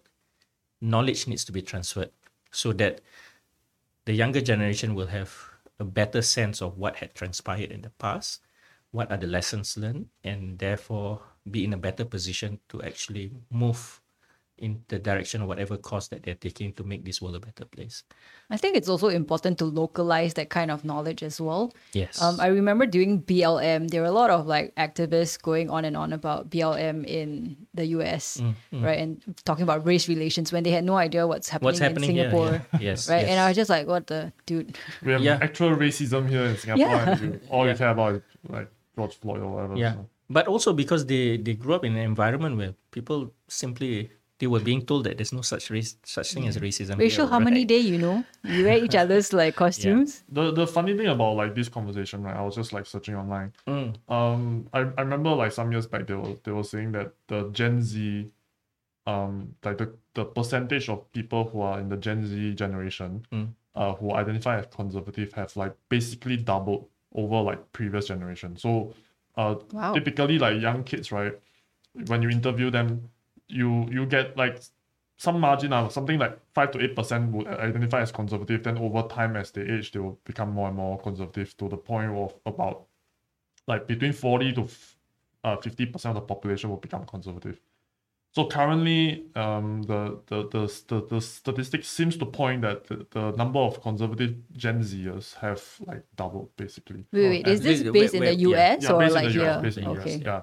But I mean, uh, something that Imran also mentioned earlier, where there's like the the increasing uh, rise of the of the far right movement, and I think the Italian election also just ended, right? And Oh, I, yeah. I think it was the housewife that won the far right. Uh, Yeah, yeah. yeah. She she's a piece of work, man. Like yeah, anti-immigrant, uh, so on and so forth. So the that I think as social media became like more and more left, left leaning, progressive leaning, there seems to be this undercurrent and this like um people that is like of the younger generation that's hiding in, in like this conservative shadow. But actually, I don't know if they're becoming more conservative or is it just that the goalposts have shifted. For example, if you say something like, hey, I think a trans woman is not a woman, then you are automatically like considered conservative because like right now the position on like the left, right?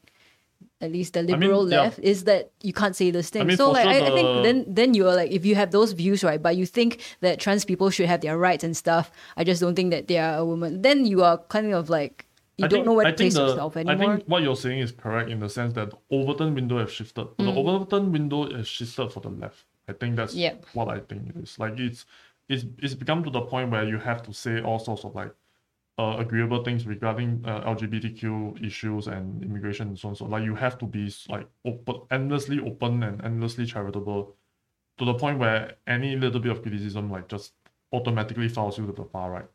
Um, so I'm not so sure that the Overton window have shifted for the conservatives. And yeah, in my So view. so you're you're, you're talking about the increasing polarization, lah, right? Um, I, d- I mean, I'm not so sure there is increasing polarization. I just think that um, social media, right, has just driven something between all of us that ordinarily speaking, right, there won't be an issue. I think, like, even you and I have like disagreements, like, we can sit down and talk, and we've had like chats until 2 a.m. before. so, um, and then we you know at the end of the day we just go back home nothing happens right we are Uh-huh.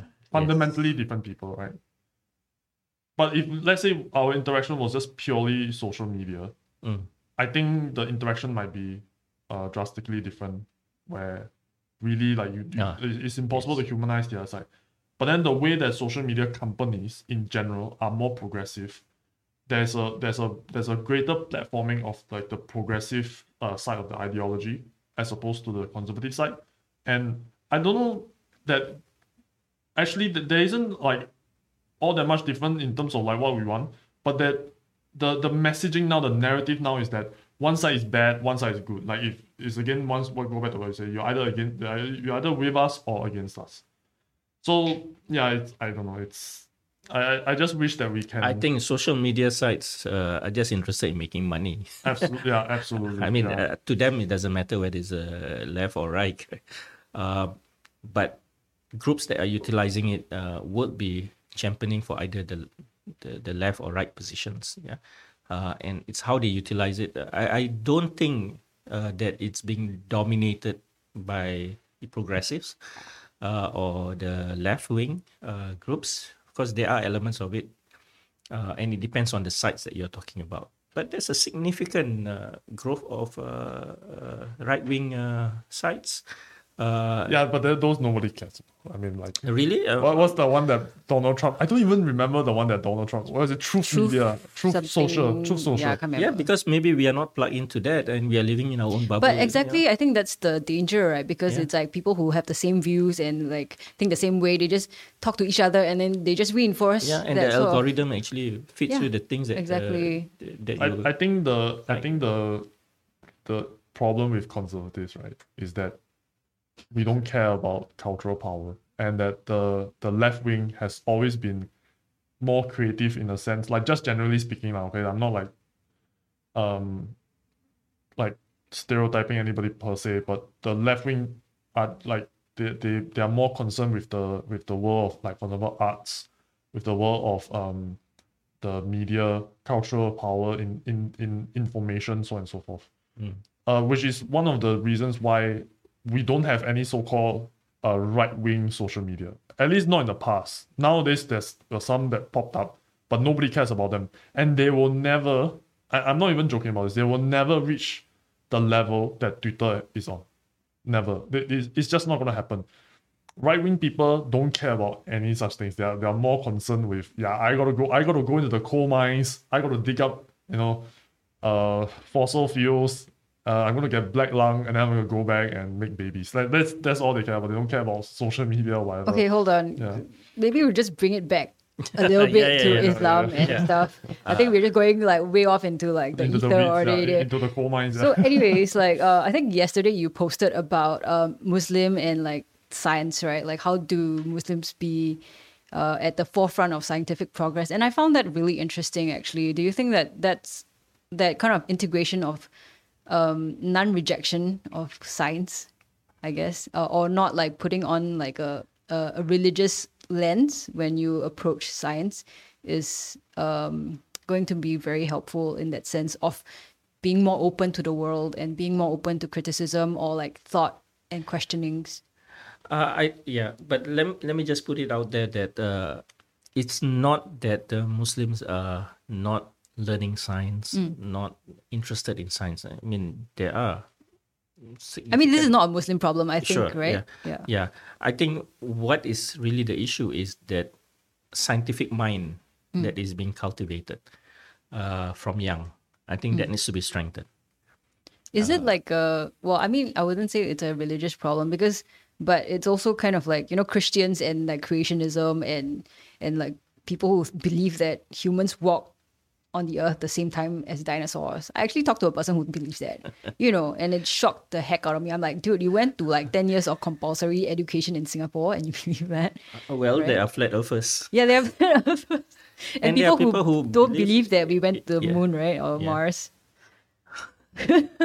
so this is not a, actually a Muslim problem, but It's not a Muslim problem. it's a, I guess, a religious problem. Uh, why is it a re- religious? Like as in, as in, if let's say your religion tells you that God created man, then like it might be hard for some people, uh, especially if they're not brought up with parents who believe in science. Maybe it's like that- also difficult to uh, reconcile. integrate those yeah. two things. Like It- you know, like, for in example, when- evolutionism, we descended from apes versus God made I, I, us. oh, okay. I, I don't think uh, the idea of evolution is uh, i- uh, in opposition to uh, religious ideas. right. Uh, I mean, like some people do hold that view, though. of course, of course. And, yeah. uh, I, I, I'm not denying that. Yeah, that there are people who think that evolution is just a, um, it's just a theory. it's Hmm. unproven. yeah, they call it the theory of it. So you know, which is uh, untenable. I mean, Mm-hmm. there's, uh, you know, there's there's a lot of scientific uh, evidence uh, to to to to to talk about evolution, right? I mean, we're observing it even in, in this very moment with mutations and things like that. Um, but I think it's got to do with their lack of understanding what evolution is about. But is there like a like a mismatch, right? Also, okay. If if all And- if all wait, if all you've been told is that yeah God created everything, then there's no need for us to delve any further. It's like God is the final answer. No, There's- God can, could have created uh, the laws of the universe, and the laws of the universe is basically what we need to discover through science. It's not uh, mutually exclusive ideas. Yeah. Um, uh, so the idea of the creative powers of God does not mean that um, there is no such thing as scientific laws. I don't think these are two mutually exclusive things. So you can believe that God created the world, um, at the same time also you can uh, believe in the evolution of lives. how do we make that more integrated, or maybe not integrated, but like, but um, how do we make it so that more people view it as a not a rejection of God, but an integration of His power or like you know His divine Well, that has got to do with theology. Uh, It's it's how you, you you understand theology and, and and make sense of the world in the face of evidence of uh, scientific uh, facts. Yeah. Um, I think it's it's it's a matter of um, responding to the evidence. Yeah. Theology will always change. Uh, theology in the sense of how we make sense of of God and, and, and, and things around us, yeah. Because the idea that God exists and all that, these are not subjected to to revisions, yeah. Otherwise, you choose either you become a, a theist or an, Yep. an atheist, right? And also, uh-huh. I can like, I mean, it goes both ways, right? Like, for example, when I was a young, mm-hmm. young, mm-hmm. arrogant kid, I was like a Well, hardcore. arrogant, so Shut up. I was like a hardcore atheist. I was like Four Horsemen, like huge fan of Ah. Christopher Hitchens. And Sam then, Harris, yeah. yeah, yeah. And then all, all these people. And then I was like, yeah, there's no, there's really nothing that exists that is, you know, out there in the universe. And then like something happened to me, like a supernatural encounter. And I was uh-huh. like, then I turned agnostic. I was like, okay, maybe there are things in the universe that cannot No, be explained by science yeah, yet. Everyone believes in some kind of supernatural thing, right? Yeah, yeah, yeah. It's just things that we don't. That's where I got like Understand. superstitious. I mean, supernatural is simply things Yeah. that we can't explain. yeah, yeah, yeah. uh, or, or we don't know, and we have to accept our limitations as humans, and we don't know everything, right? Yep. So to make a very positive assertion, for example, uh, on on something, you know, just because uh, we have yet to make an explanation for it, uh, that's part and parcel of being human, right? Uh, so I I guess the real challenge is our understanding of God. Um, I mean, if our understanding of God has a personal God in that sense that, you know, uh, responding to to your um, back and call. You know. Hey God, God- can you please give me A on my yes, test? yes, that kind of uh, I would call that as a um, uh, pre-adolescence conception of God, lah. You know, it's a God as a, Personal Jesus. a personal uh, father figure, like you know, who Or give you concierge or something like that. Yeah. right? yeah concierge, or Wish uh, granter genie. yeah, giving you ca- carrot or stick, you know, Yeah, yeah, yeah. That, that kind of thing. Um, well, maybe it's as a child we may believe in God like that, yeah. But as we grow up, if our conception of God has not evolved into Mm. something much more complex and profound and nuanced and and uh, mysterious. I think that's where the problem is because then every single thing will be looking for this kind of uh, transactional form of religiosity. I do something good, I go I into reward. heaven. I do something bad, I don't go into yeah. heaven. That's all. Uh, and if I'm suffering, look, um, I'll it's not be been rewarded. raining. Yeah. It's not been raining for the last uh, one month. Pray to God, and you know, please give us rain. Um, yeah. So that kind of magical thinking, thinking that God will respond to you in that sense, uh, that is what people are grappling with, and for many uh, have outgrown it, including myself. Right. So like I, this is just personal curiosity because I'm a person who I think at some points in my life I tried to immerse myself in like various religion, Buddhism, Tao, whatever, um, and I just never really understood faith. You know, like being able to put faith in something that I can't It's just see. because right, you cannot tahan the like some some guy telling you what to do. Okay, like that's that's the real. Shut up, dude. No, but it's really like uh, it. Uh, you know that sort of searching and and believing in something bigger than yourself. Um. So how would you describe your your relationship with religion? Because I've been I, I like to ask my religious friends these things, and everyone answers differently. So like, how would you describe your own um relationship with the faith, and what does it do for you in in your life? Um. No, no, this gets really personal. Yeah, yeah, yeah. I mean, like, feel free to say as Sure. much as you want. Uh, I think religion is a constant struggle, uh, and I think it's it's a constant struggle to make sense of the vastness of this cosmos, you know, uh, and finding meaning in that whole process, and connecting with the divine in a way that actually helps you to move through life uh, while also at the same time always questioning uh, the process along the way. I mean, it is something that a reflective human being will always have uh, within himself or herself. Otherwise, you become like a fundamentalist with, with so much certitude, you know, that you even confine God to your own small mind, right? Right. Uh, and I think that is the problem that we have right now. People have reduced God to their small minds. They've kind of made God men, right? Yeah, they anthropomorphize God uh, to serve their wishes. You know, it's like you watch two uh, opposing team uh, playing out uh, soccer. So one set of spectators, the supporters, will pray pray for God to make their team win.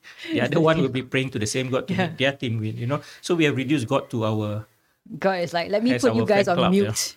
Reminds me Shut of the Shut the fuck up. reminds me of the uh, Perry Bible Ship comic, the Perry the Perry Bible Ship fellow uh Perry fellow Bible Ship comic, where there's like these two kids they were praying to their respective god, one to Jesus and the other one to I think it's Ganesh, like it's an Indian kid.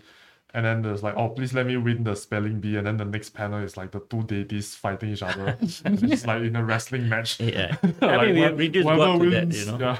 yeah. Uh, yeah. Oh, I mean, this, this is a colonizing God, you know. I remember the uh, Farid Esack, the South African theologian, used this term. We have colonized God and become very sectarian about it. God is on our side.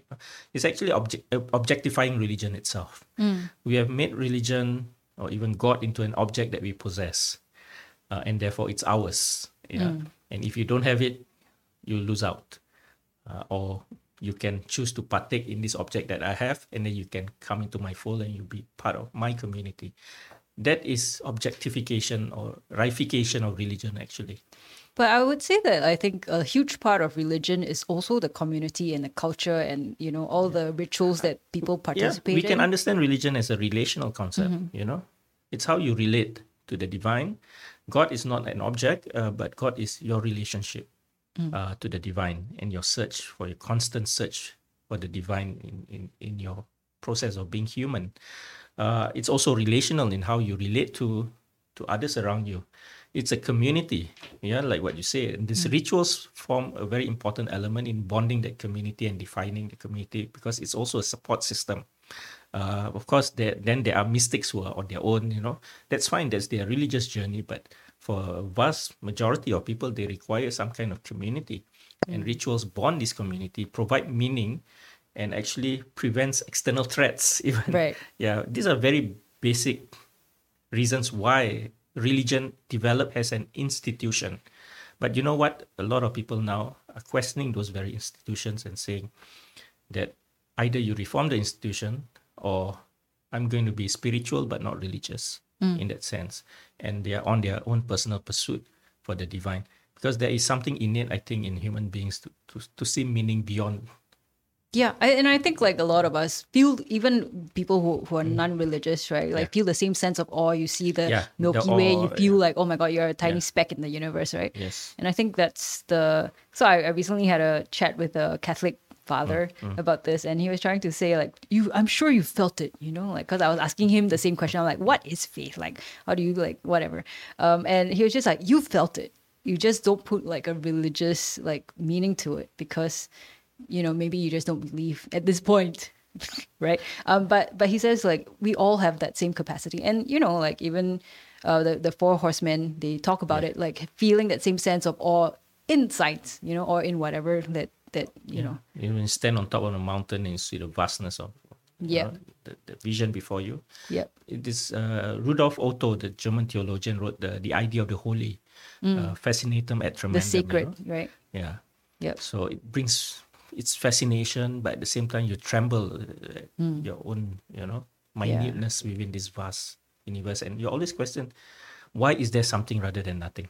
yeah yeah And that's something science cannot answer, right? yeah i mean there we, we i mean we can all agree that there are too many questions that science cannot answer right No, can't answer but- right now. right now i mean yeah right sure we're still in the progress of discovering stuff but I think questions of meaning science cannot answer. Yeah, that's, yeah. yeah of that's not meaning what right science like is like about. why do we do Yeah, it why right do not we like do how We does it work definitely we can cannot answer how the universe works, but hmm. why the universe Yeah, exists, why- we can't yeah. answer.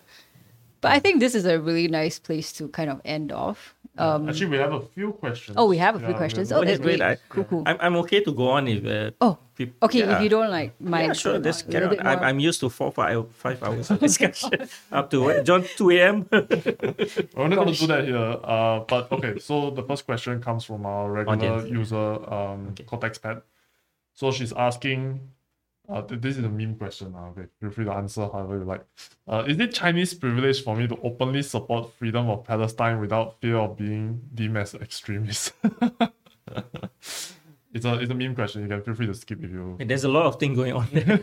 Is it Chinese privilege for me to support? support the freedom of Palestine. Palestine without the fear of being deemed as an extremist. I think she was responding to my earlier comment about my friend who's Muslim, uh, being afraid of being labeled extremist if she support like Palestine. You see, the, the problem is uh, you support what about Palestine, right? Um, so sometimes things needs to be a little bit more nuanced. Because people say, okay, I support Palestine. What exactly are we talking about? If, if you're supporting uh, Palestinians' right not to have their house demolished and their lands taken in some areas, for Or just some example, basic human rights. yeah, uh, and the right to have a, a fair, uh, uh, uh, their dignity of life, you know, and things like that. Then I don't think it's an issue of who should support that. I think every human being with a conscience would want to see that the Palestinians have their right to life and dignity, right? But if you're talking about supporting Palestinians in the sense, okay, then therefore, you know, that some of the extremists amongst, let's say, uh, some of the groups that uh, commit acts of terrorism, you know, uh, or violence uh, through bombings and things like that. uh, then we have the duty not to support those kind of things, even though we may understand why people are driven to do certain you know acts like that, but it doesn't mean that we have to support that, you know, uh, because those are acts that has transgressed the right to life of others too, right? Uh, so like acts of suicide bombing, for example, cannot be supported uh, at all. So it really depends what we are talking about, and I don't think our identity matters in this sense. It's our identity as a fellow human being that matters when we look at injustices, when we look at, uh, you know, oppression, It's about solidarity, like, basically. about solidarity. Right. Yeah, uh, and we choose. Sometimes uh, the problem is also we choose who we want to uh, talk about. Right? It's uh, very fashionable for many to talk about the oppression against Palestinians. Um, your next door neighbor, Yeah, the Rohingya. Uh, the Rohingya. Nobody wants to talk about that. Yep, the Uyghurs in Uyghurs in China. China. You see, we pick and choose Yep. issues because it makes us look good. It's and more this happens. fashionable.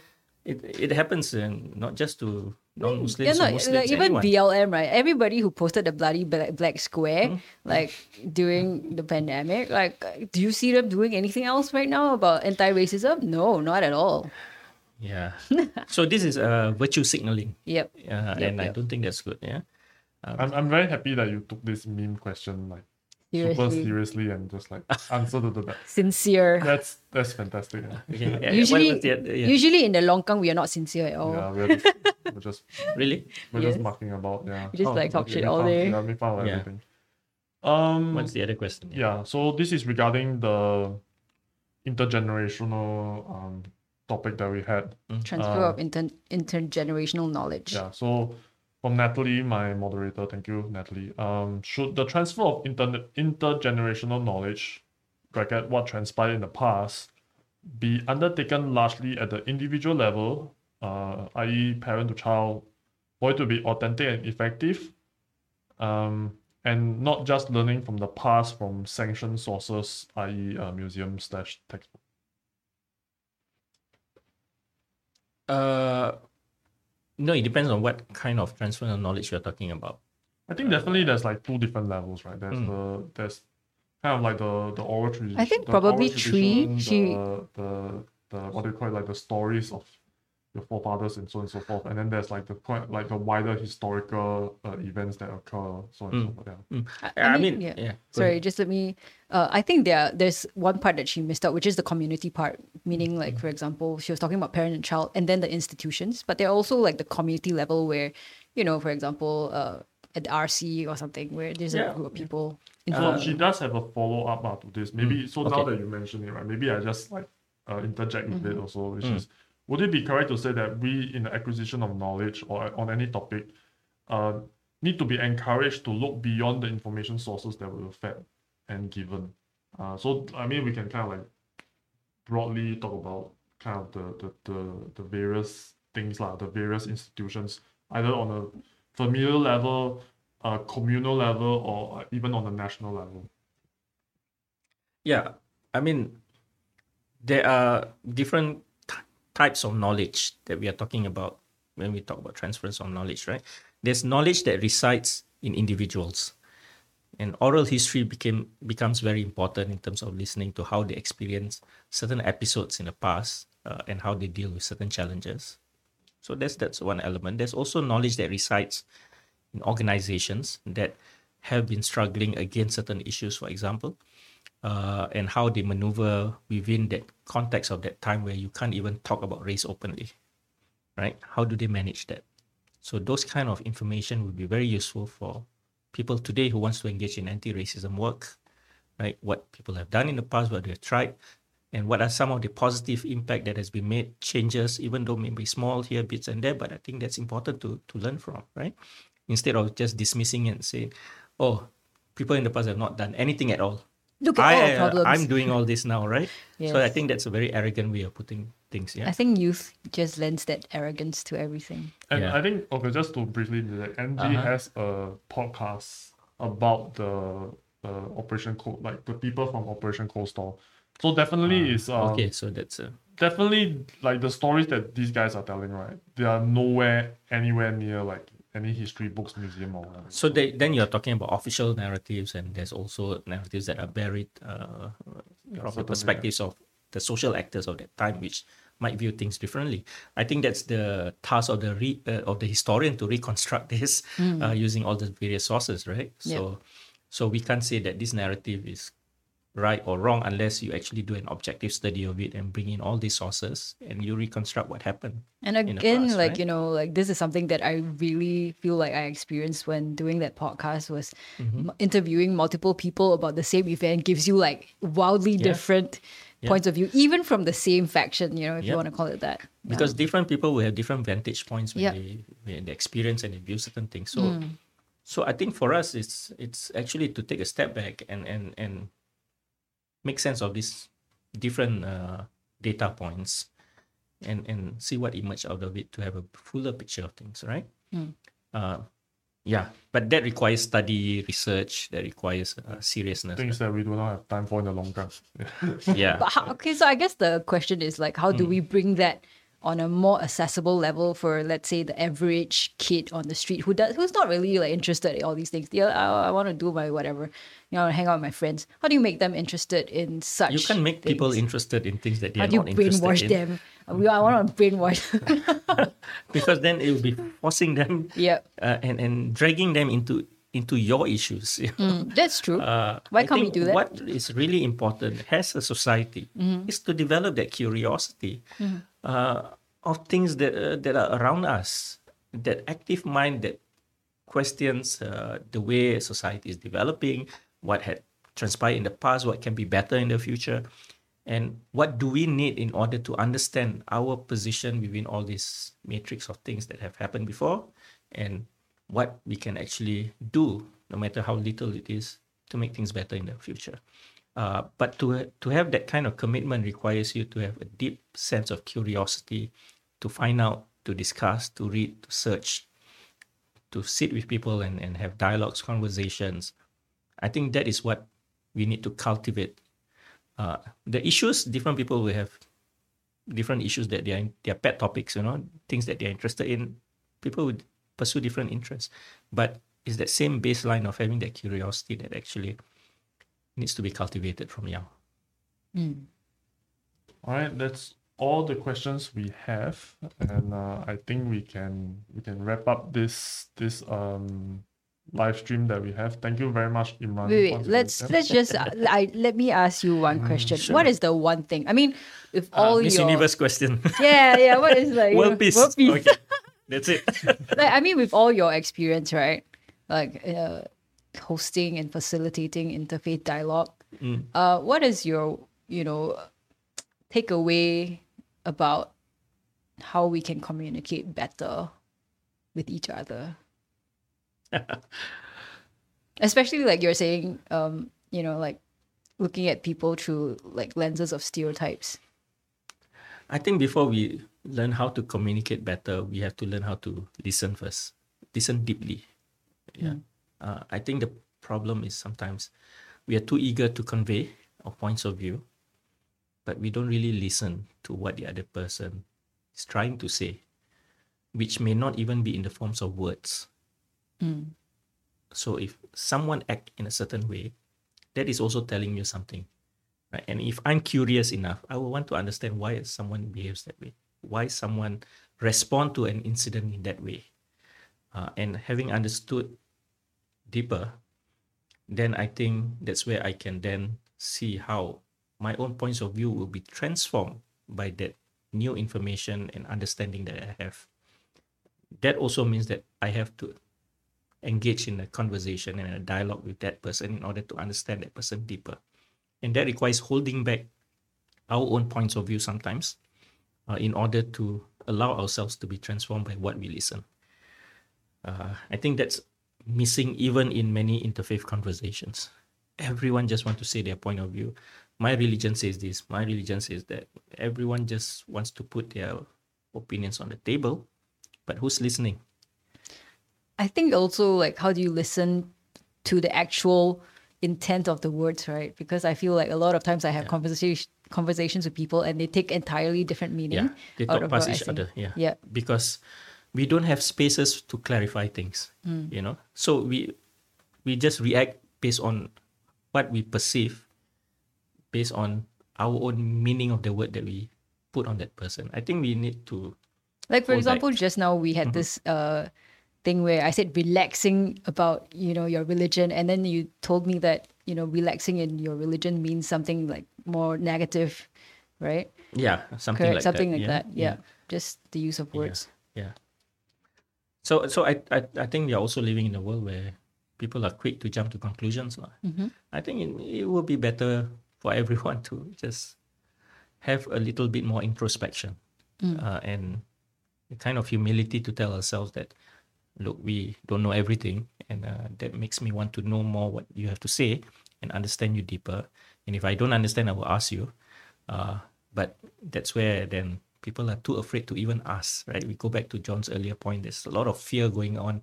If i were to ask people might even interpret it in the wrong way that i'm trying to provoke or i'm trying to uh, be funny yeah?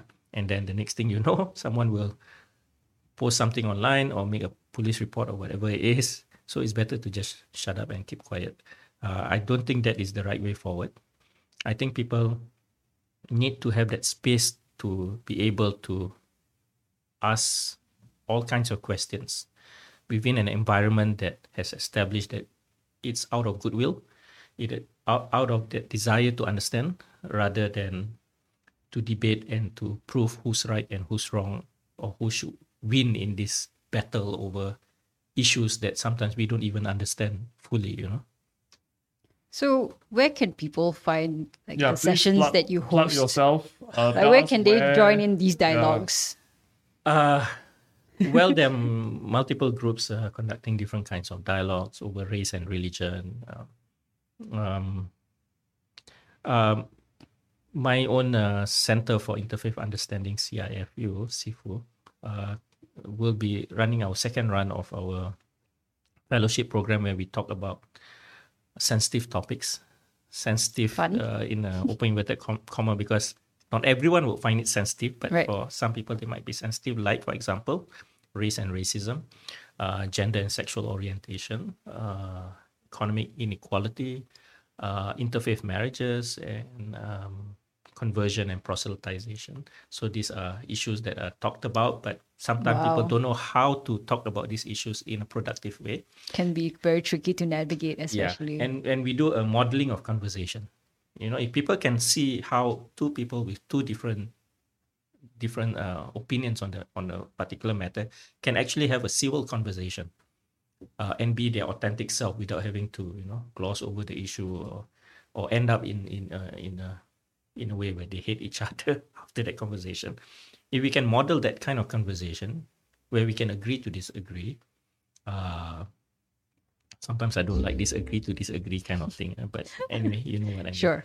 Yeah. Uh, um, I think then we can actually uh, develop that kind of capability in the public on how we can have these kind of conversations openly. Uh, Is yeah, it open to the public? It's open to public. Uh, they, Is there a yeah, place that we can find it? Like, uh, yeah. Right now, the or publicity is not out yet. Okay. Yeah, but it's going to be out uh, soon. Okay. Yeah, so just So go to our Facebook just page. look out for seafood. seafood CI, uh, cifu.sg facebook Okay. uh, dot com slash cifu.sg Awesome. uh, so they'll be there there's also other groups and i want to plug in some of my friends initiatives Yes, also. please. There's hashpeace uh, it does conversations over uh, race issues also and there's also other groups like roses of peace there's also uh, different different groups i'm sorry if i don't mention them it's just my mind is tired right now i may not forget Oh, everything shit. yeah Yeah. uh, but yeah, or, or you just get in touch with me. Just drop Mm-hmm. drop me a note on Facebook uh, Okay. Messenger. Yeah, Is there anywhere else besides Facebook where you post your musings and thoughts and stuff? I'm I'm a very private person actually. Okay. All right. in the sense that my Facebook I treat it not as I'm I'm not a public figure in that sense. I don't have you Oh, know, really? follow me and all So that. you say. So you- uh, like, say. we- I, I, you- I'm you're not- everywhere. I'm not so sure about you. Are You're not such a public figure. I see you everywhere on TV. I see you No, on. no. I hear you on Newspaper. radio. I hear you on uh, Uh, that, newspaper. that doesn't mean I'm a public figure. It's just well, hold on, hold up.